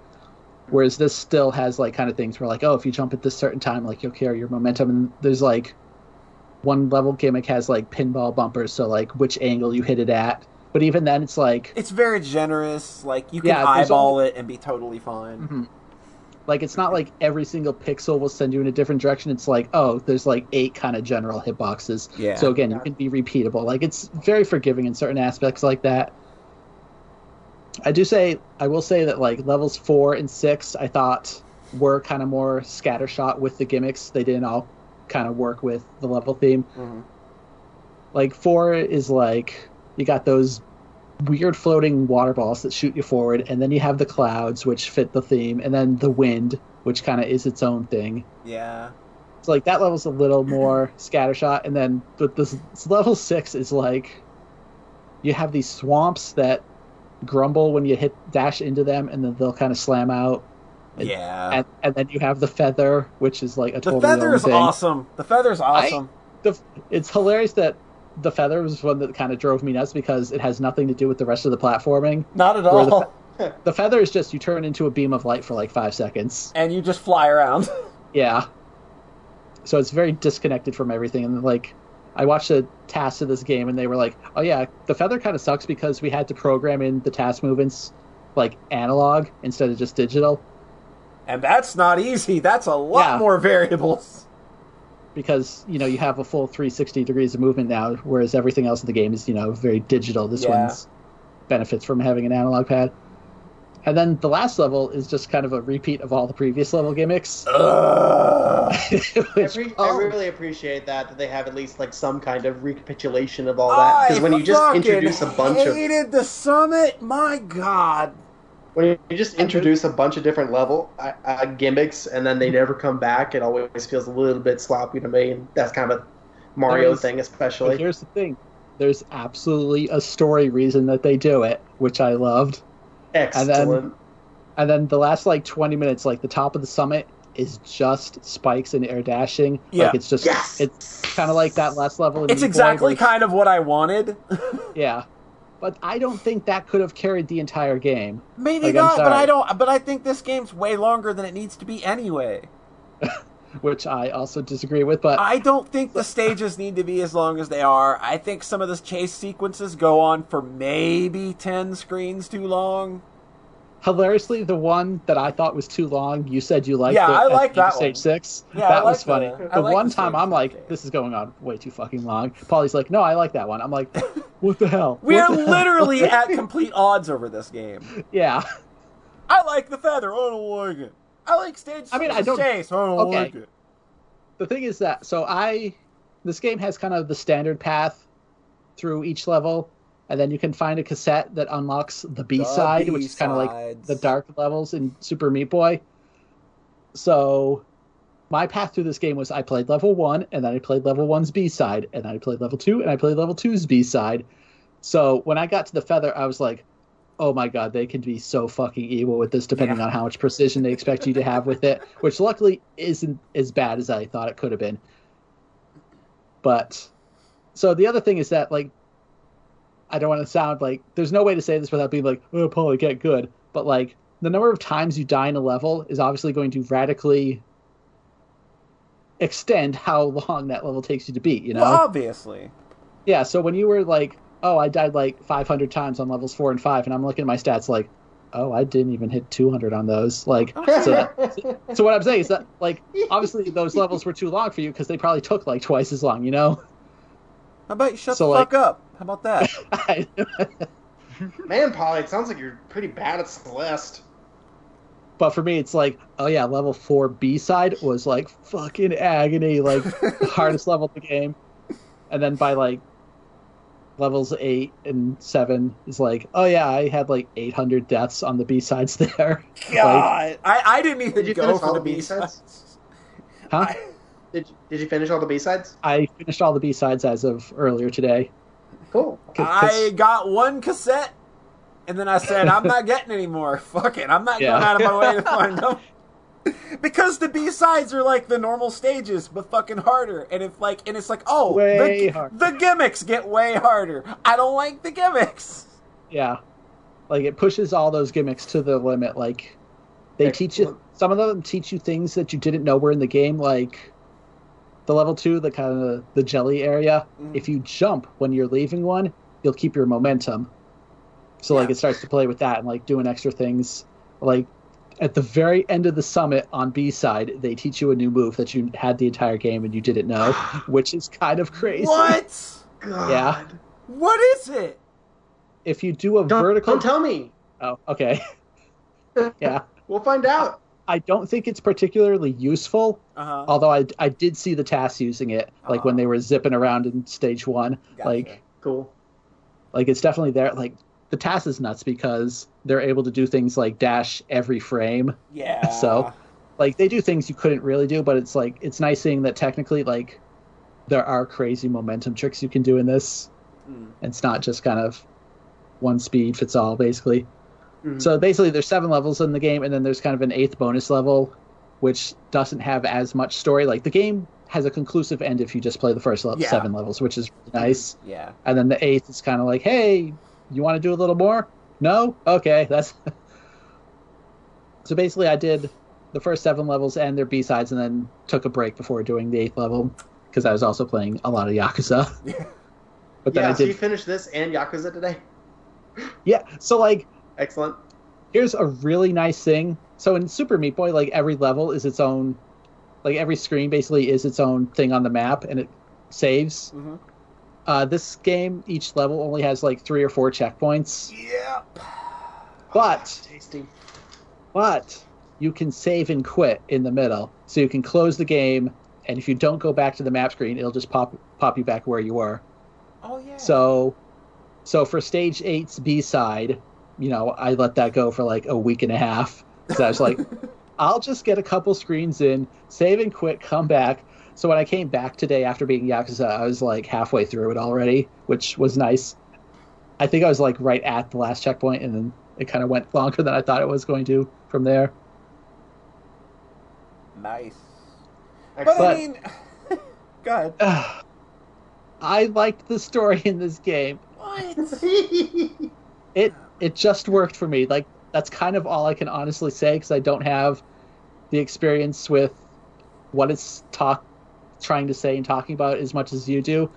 But kind of uh, on a cursory glance, like a surface level, I thought it worked extremely well as being a story about you know self doubt and anxiety. It doesn't say self doubt in the script, Rat. But but that's I mean, we're not going to argue that that's literally what it's about. Like that the other character represents anxiety and like yeah, it's very clear. Also, it's Yeah. the- like the yeah, it's pretty good take on the Uzume story. If I'm if I say so myself. So that's the other thing is that the story is very similar to Mega Dimension Neptunia's. yeah. I mean, So- it's super similar. Yeah. really kind of a rip off. I mean, it's not like they're like, oh, this is the only time like a dark version of a character has represented that character's inner doubt or whatever or their anger, you know. Yeah, But I thought I think they are both good takes on it that can stand together. you get you get the hug in Celeste. and that's the thing. You don't get it in thing- Meganep. You don't get it in Meganep. they left out of Meganep they do in this game, and it's very good. Even I'll admit that's good. Yeah. Sorry, I don't know what happens in Meganep because I got the bad ending. Yeah, the one person in the fucking world who's ever Wait. seen the bad ending. I, I mean, I got the bad ending, and This then I didn't dingus save over it. This this dingus got the bad ending and then saved. So in order for me to like try to prove to him that the game wasn't trash, I had to find like videos on YouTube that didn't have Ugh. commentary over them. It's like no, Of watch the, watch the normal and true ending, please. They're very good. So I just thought like everything in Celeste worked for me. That's like fine. uh, I'm as not, a I'm complete not- package. I'm not no, gonna I'm not, it. I'm not really defending it against you. Many people like this game, Polly. Yeah. In fact, they might say it's the best indie game released this year so far. yeah. Some I've heard a few people say that.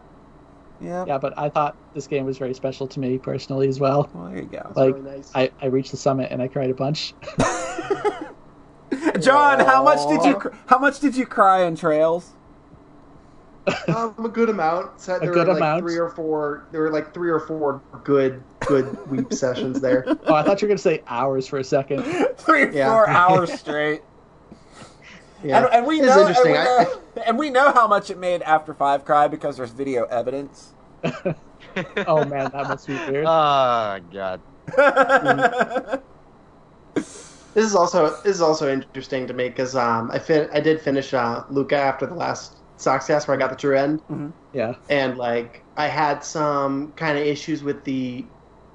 There were parts of it that I felt would have been earned a lot better if they had just had more straightforward character build up and teaching you about who the people were and whatnot. Mhm. More you know trail stuff basically. so playing Trails after was quite nice. Uh, Um, that's good. But the one part of it that did really land for me was the mental illness theming, which it hammers home in a really interesting, kind of straightforward way at the very end, but without being like quite as direct as this sounds like it's being. And that was so that was the part in the Luca True End that made me completely saw was when I realized like, oh, okay, this is what this has kind of been about. So interesting, probably interesting contrast there. I'm interest, interested in playing Celeste. I think one thing that's kind of weird in Celeste is that you're not quite sure how old the main character is Yeah, because it looks like a child. because she looks super young, and then there's one line during kind of a heart to heart scene where she goes, he character asks her like, "How do you deal with it?" and she goes, "I drink a lot," yeah. and that's kind of weird. It's like, oh, what? so obviously, like, I don't think she's actually a kid. She's probably like between twenty and thirty. I but would say she's or- college age. Mhm. Oh, I guess so.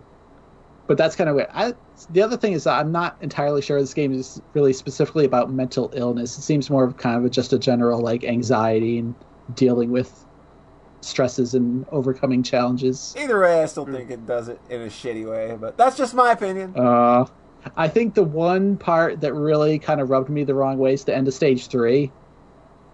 Mm. I haven't seen anyone mention that though, because there's this one guy who's really pestering you, pestering you, Yeah. and they kind of just write him off like, "Oh, he's a lost cause," and I'm like, oh, "Oh, yeah, ew." yeah, yeah, yeah. yeah." That's that's kind of a shitty line. yeah, that's real shitty. Oof. I'm like they try to kind of make good by the end with that character, but I don't know. But it kind of like, yeah, they kind of like it, the way he's written off. Yeah, it. I was like, "Oh," at the end of stage three specifically, like, "Oh, that." That didn't end the way I thought it was going to. I thought she was going to accept him, but nope. Nope, that one you're just gonna be a bitch about it. Okay. I mean, again, that's sometimes a true thing in life, though, where you just have to give up on people. Oh yeah. But Yeah, Just that's like- true. I gave up on I gave John up on like, John "Hmm." having good taste in video games. you you just talked about Trails in the Sky for like three hours. so is, is that Celeste? Uh, or, That's Celeste. It's very good. uh, do you have anything else? Uh, the next week, I listened to the soundtrack and cried twice.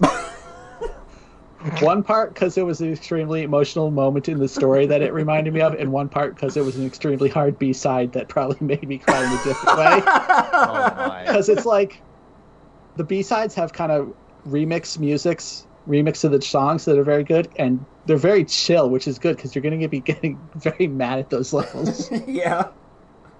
So like the stage four B side is like just it's like trance relaxation music, but that level's so fucking hard. it's very uh dissonant in It now. almost seems almost seems very psychologically planned in some way. Oh yeah, but it's like it keeps you calm while you're pushing against these levels. Like level four is so infuriating because the wind is pushing against you the whole time in the B side. It's kind of like how fucking- Cotton Alley, Cotton Alley, and Super Meat Boy has this Yeah. super high upbeat music, but it's like the hardest fucking stages in the game. Yeah, of course.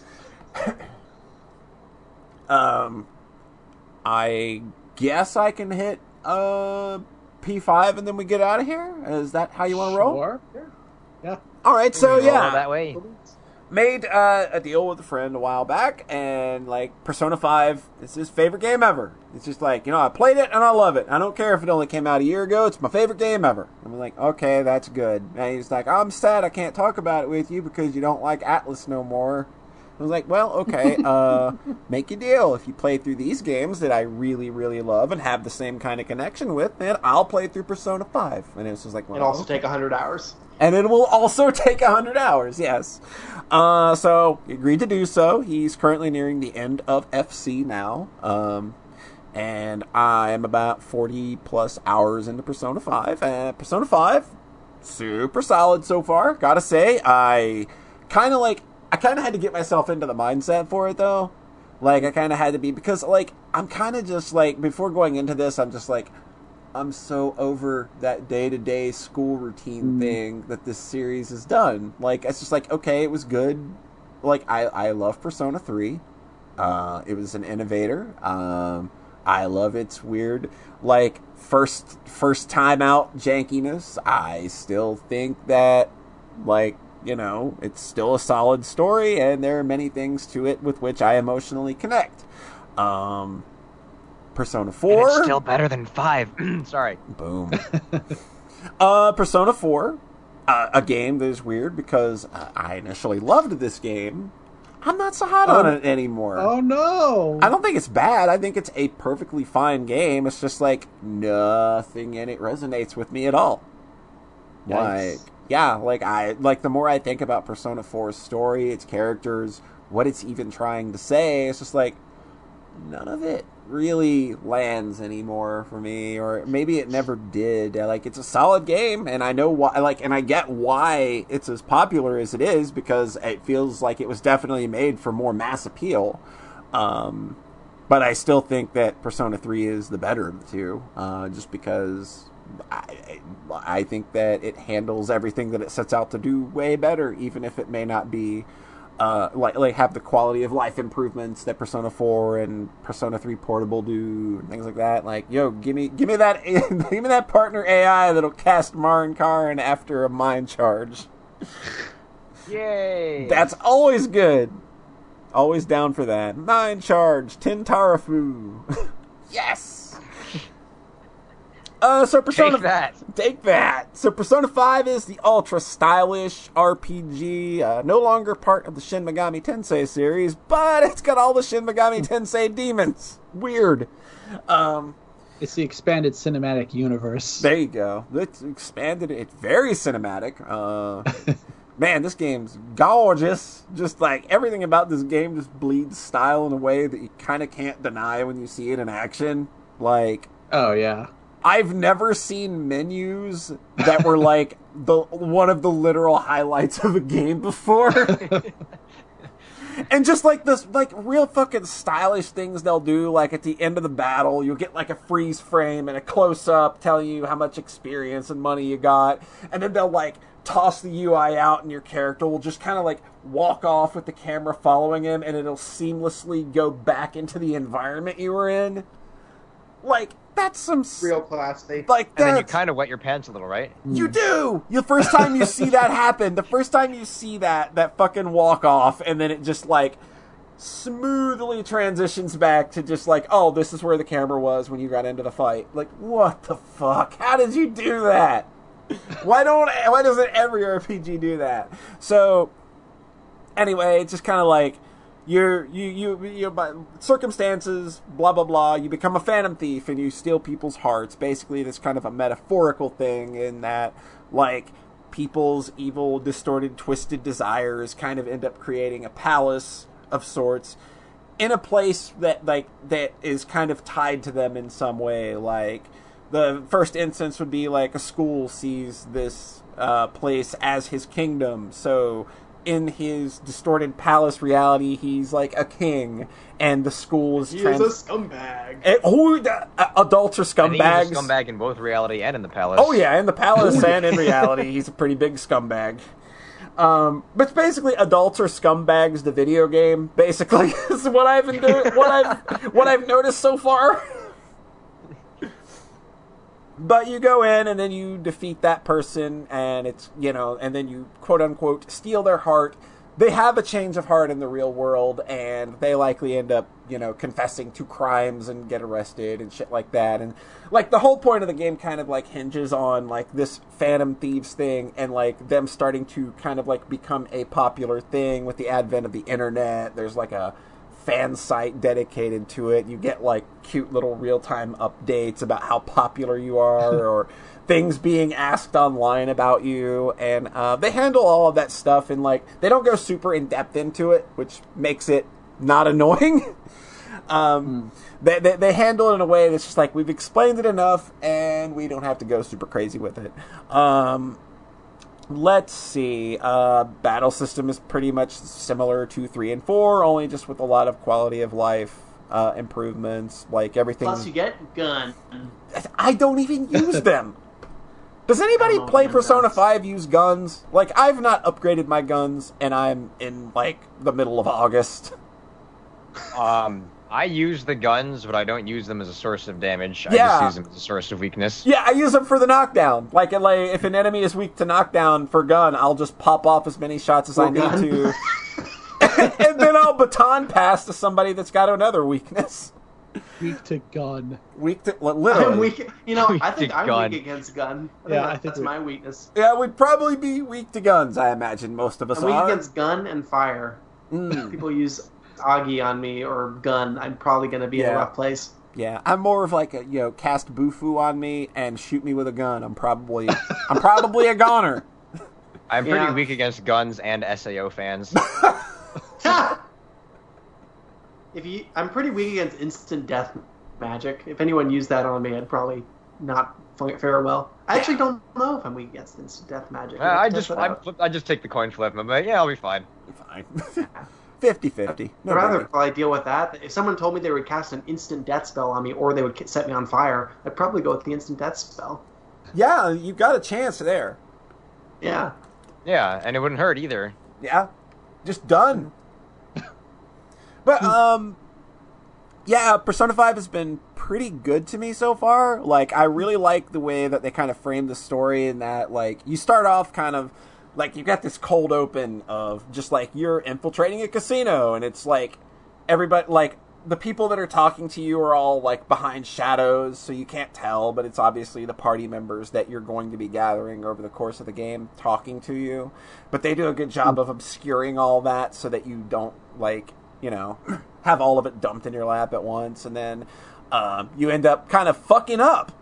And it's just like, uh oh, and then you get hauled in to somewhere, and you get the shit beat out of you, and then you've got a prosecutor asking you questions, and then the prosecutor talking to you about what has happened is sort of the framing device for how the story's told because then it's just like okay this happened in such and such month but now we're going to rewind all the way back to april to when you first got here to how all of this got started and like and i'm, I'm kind of getting to the point to where i'm catching up to that moment and like shit's about to fucking pop off and it's very exciting except when like the game decides to blow my party up when i've been exploring for 35 minutes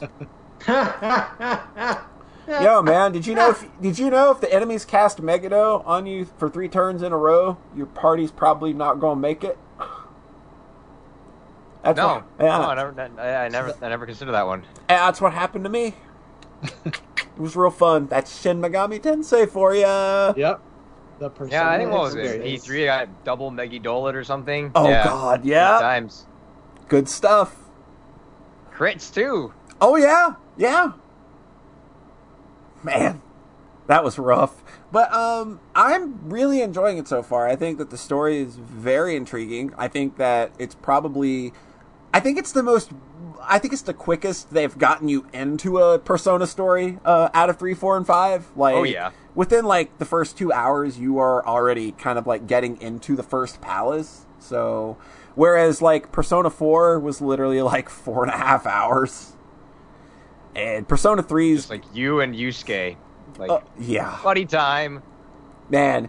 And, and let's not like I and I think the characters in this game are genuinely pretty good so far. Uh, and the social links have been very rewarding. Uh, I I'm genuinely interested in everybody that I've got a social link with. Um, Ryuji is better than Yosuke or Junpei ever would hope to be. Like he's like like they've not had a really good best friend, best bro kind of character, right?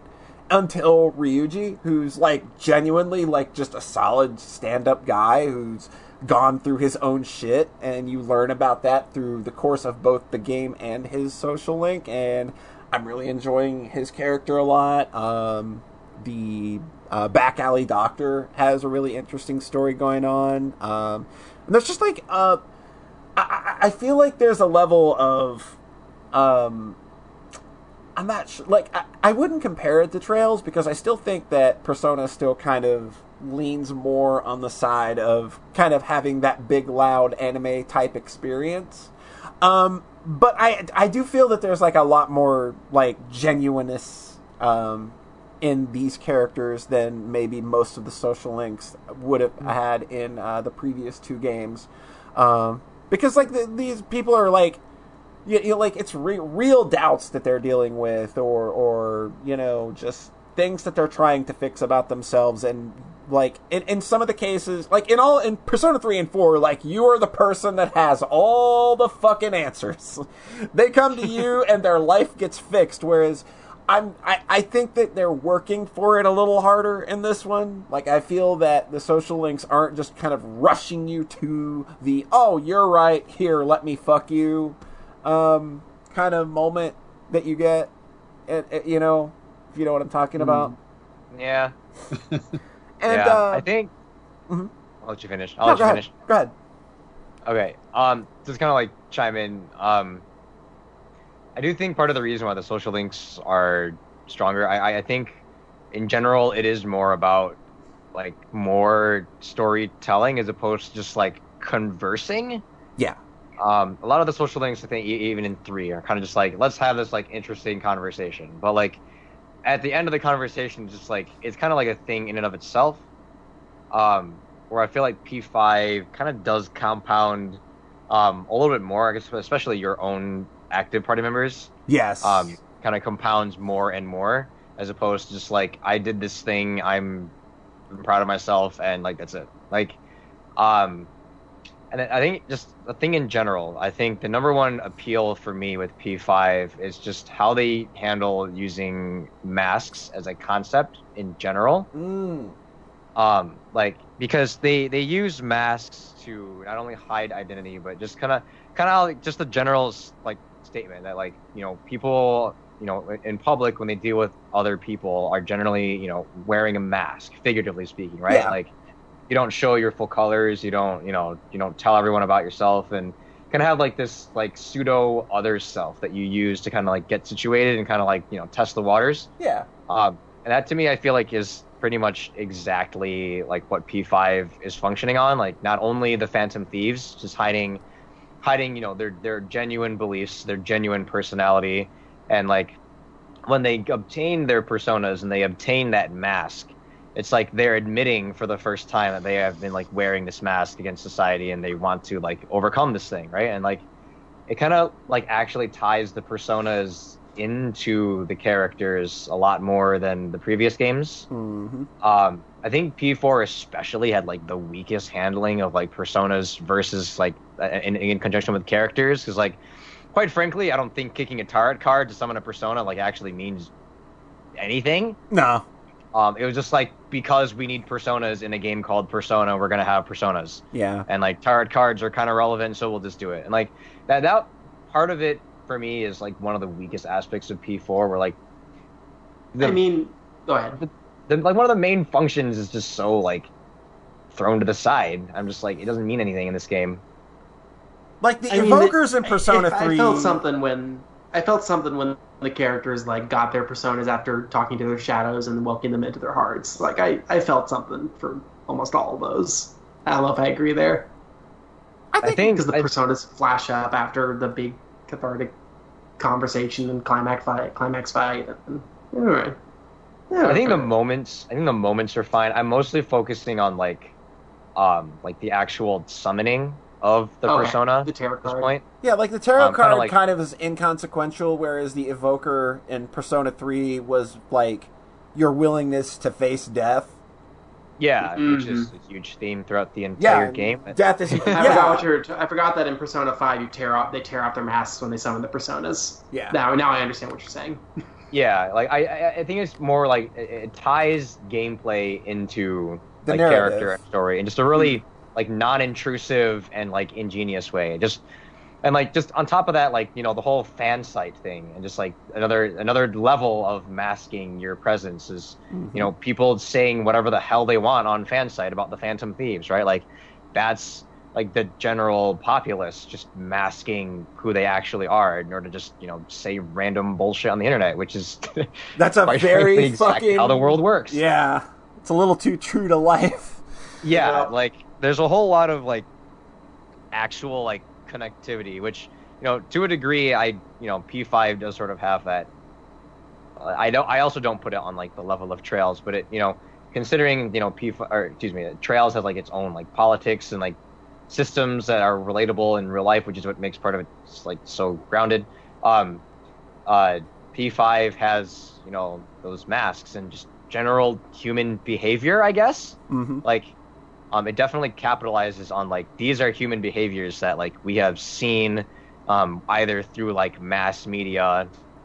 Like like like like literally the first dungeon right? An abusive coach right? Yeah, Yeah, that's Like, very been, real. like all over media for like decades. So yeah, like that. That like, yeah, that like all of that shit is real good. Like I'm really enjoying the character stuff, and I- I'm really enjoying what I like about this game is that um, all of the main story dungeons are actually handcrafted, and these Yes. really big to dos that like require that are going to require like multiple like days of coming back to like in game um, because like they're so intricate and well thought out and like whereas like persona 3 had tartarus which it made sense for what it was. It was a shin megami tensei game. It's a dungeon crawler. This is what you do.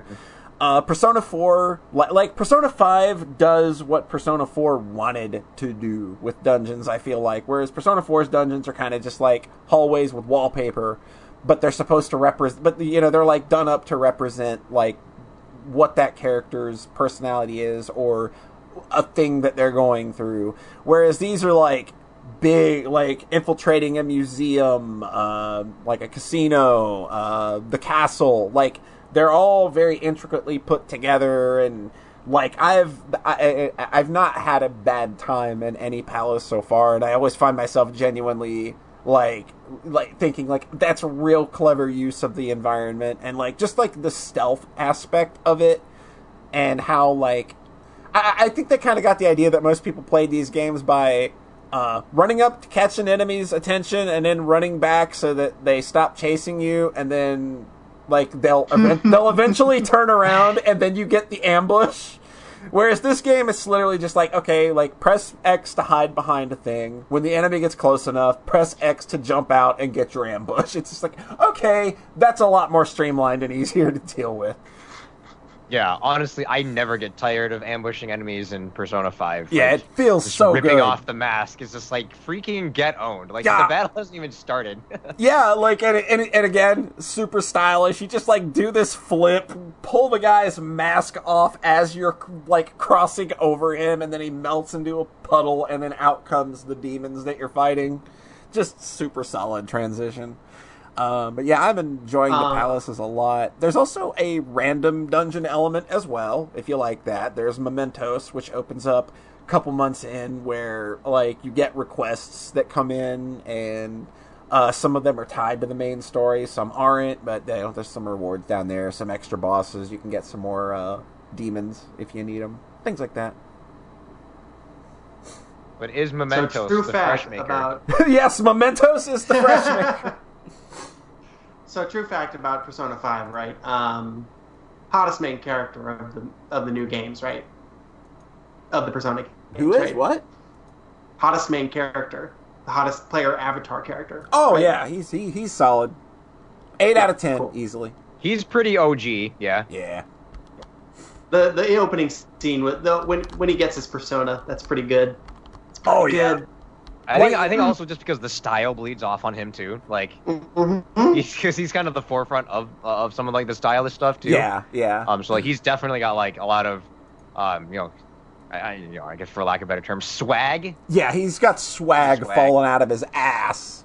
Yeah, he's like Again, kind of like he's the per- he's the balling, P4 big character- balling.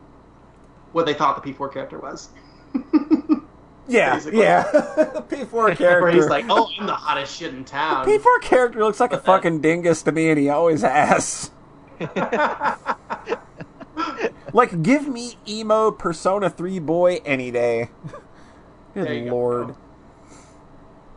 Oh yeah. Um, um, this is- yeah.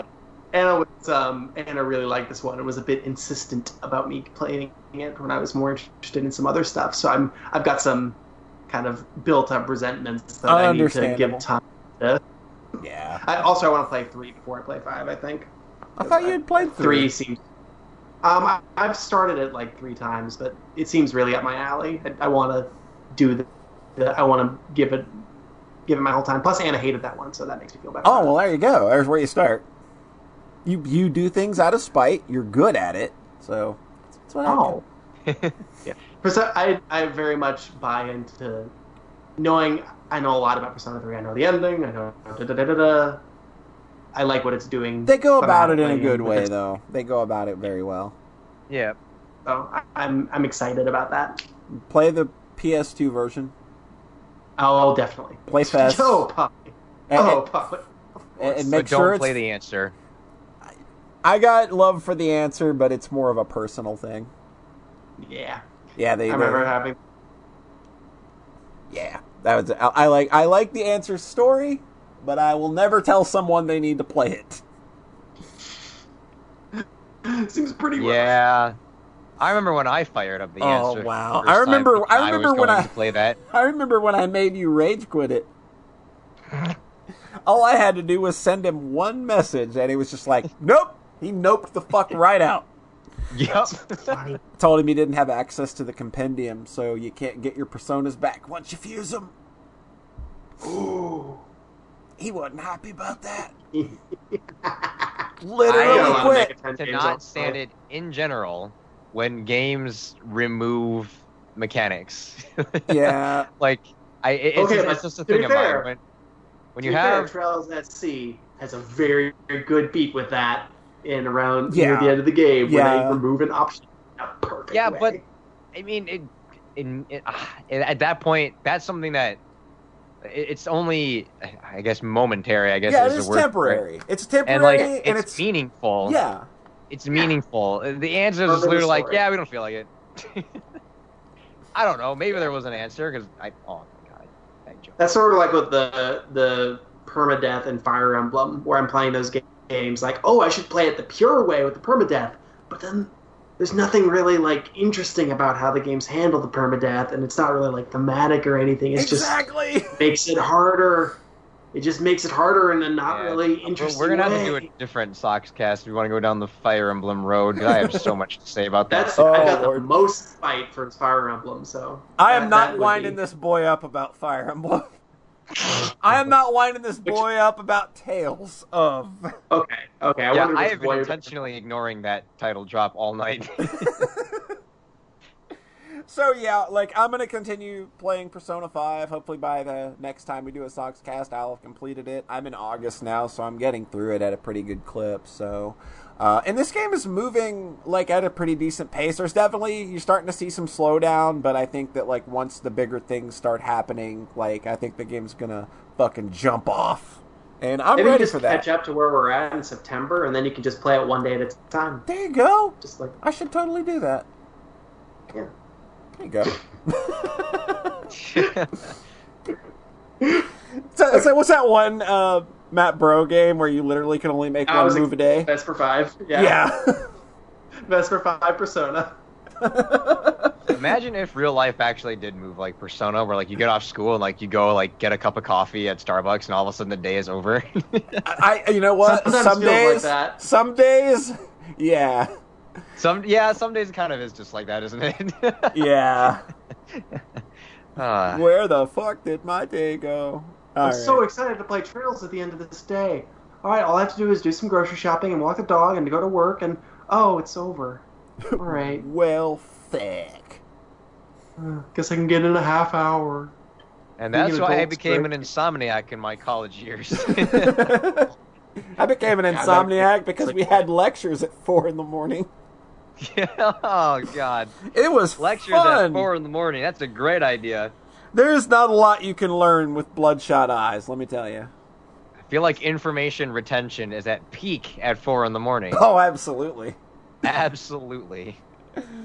All right, so that's Persona 5, and I guess with that, uh, we're going to start winding things down. Rhett, are you still among the living? Barely. Okay. we'll get you out of here. Don't worry. We're, we're winding down now. All right. So, first of all, after five, I want to thank you for being a good sport coming on, and I hope you had a good time. Um, I love you all.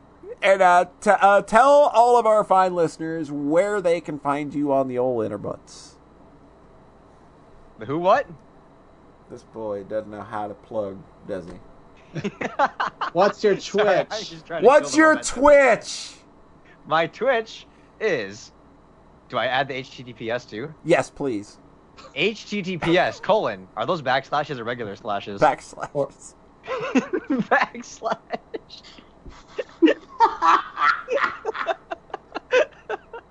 Brett's really happy. Double we're back. that part of that.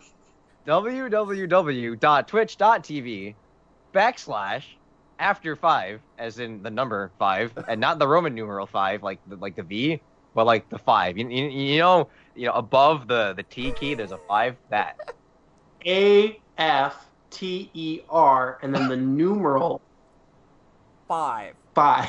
five. yeah, that. Uh, think that's where- What about Twitter? Where can we find you on Twitter? Um, at Akulex, A K U L E X. All right. John Thayer, where can we find you? Farawaytimes.itch.io. And Rhett. I had the uncontrollable urge to shout Eric's joystick over after five a second ago, but I didn't. Inside Yeah, you- jokes.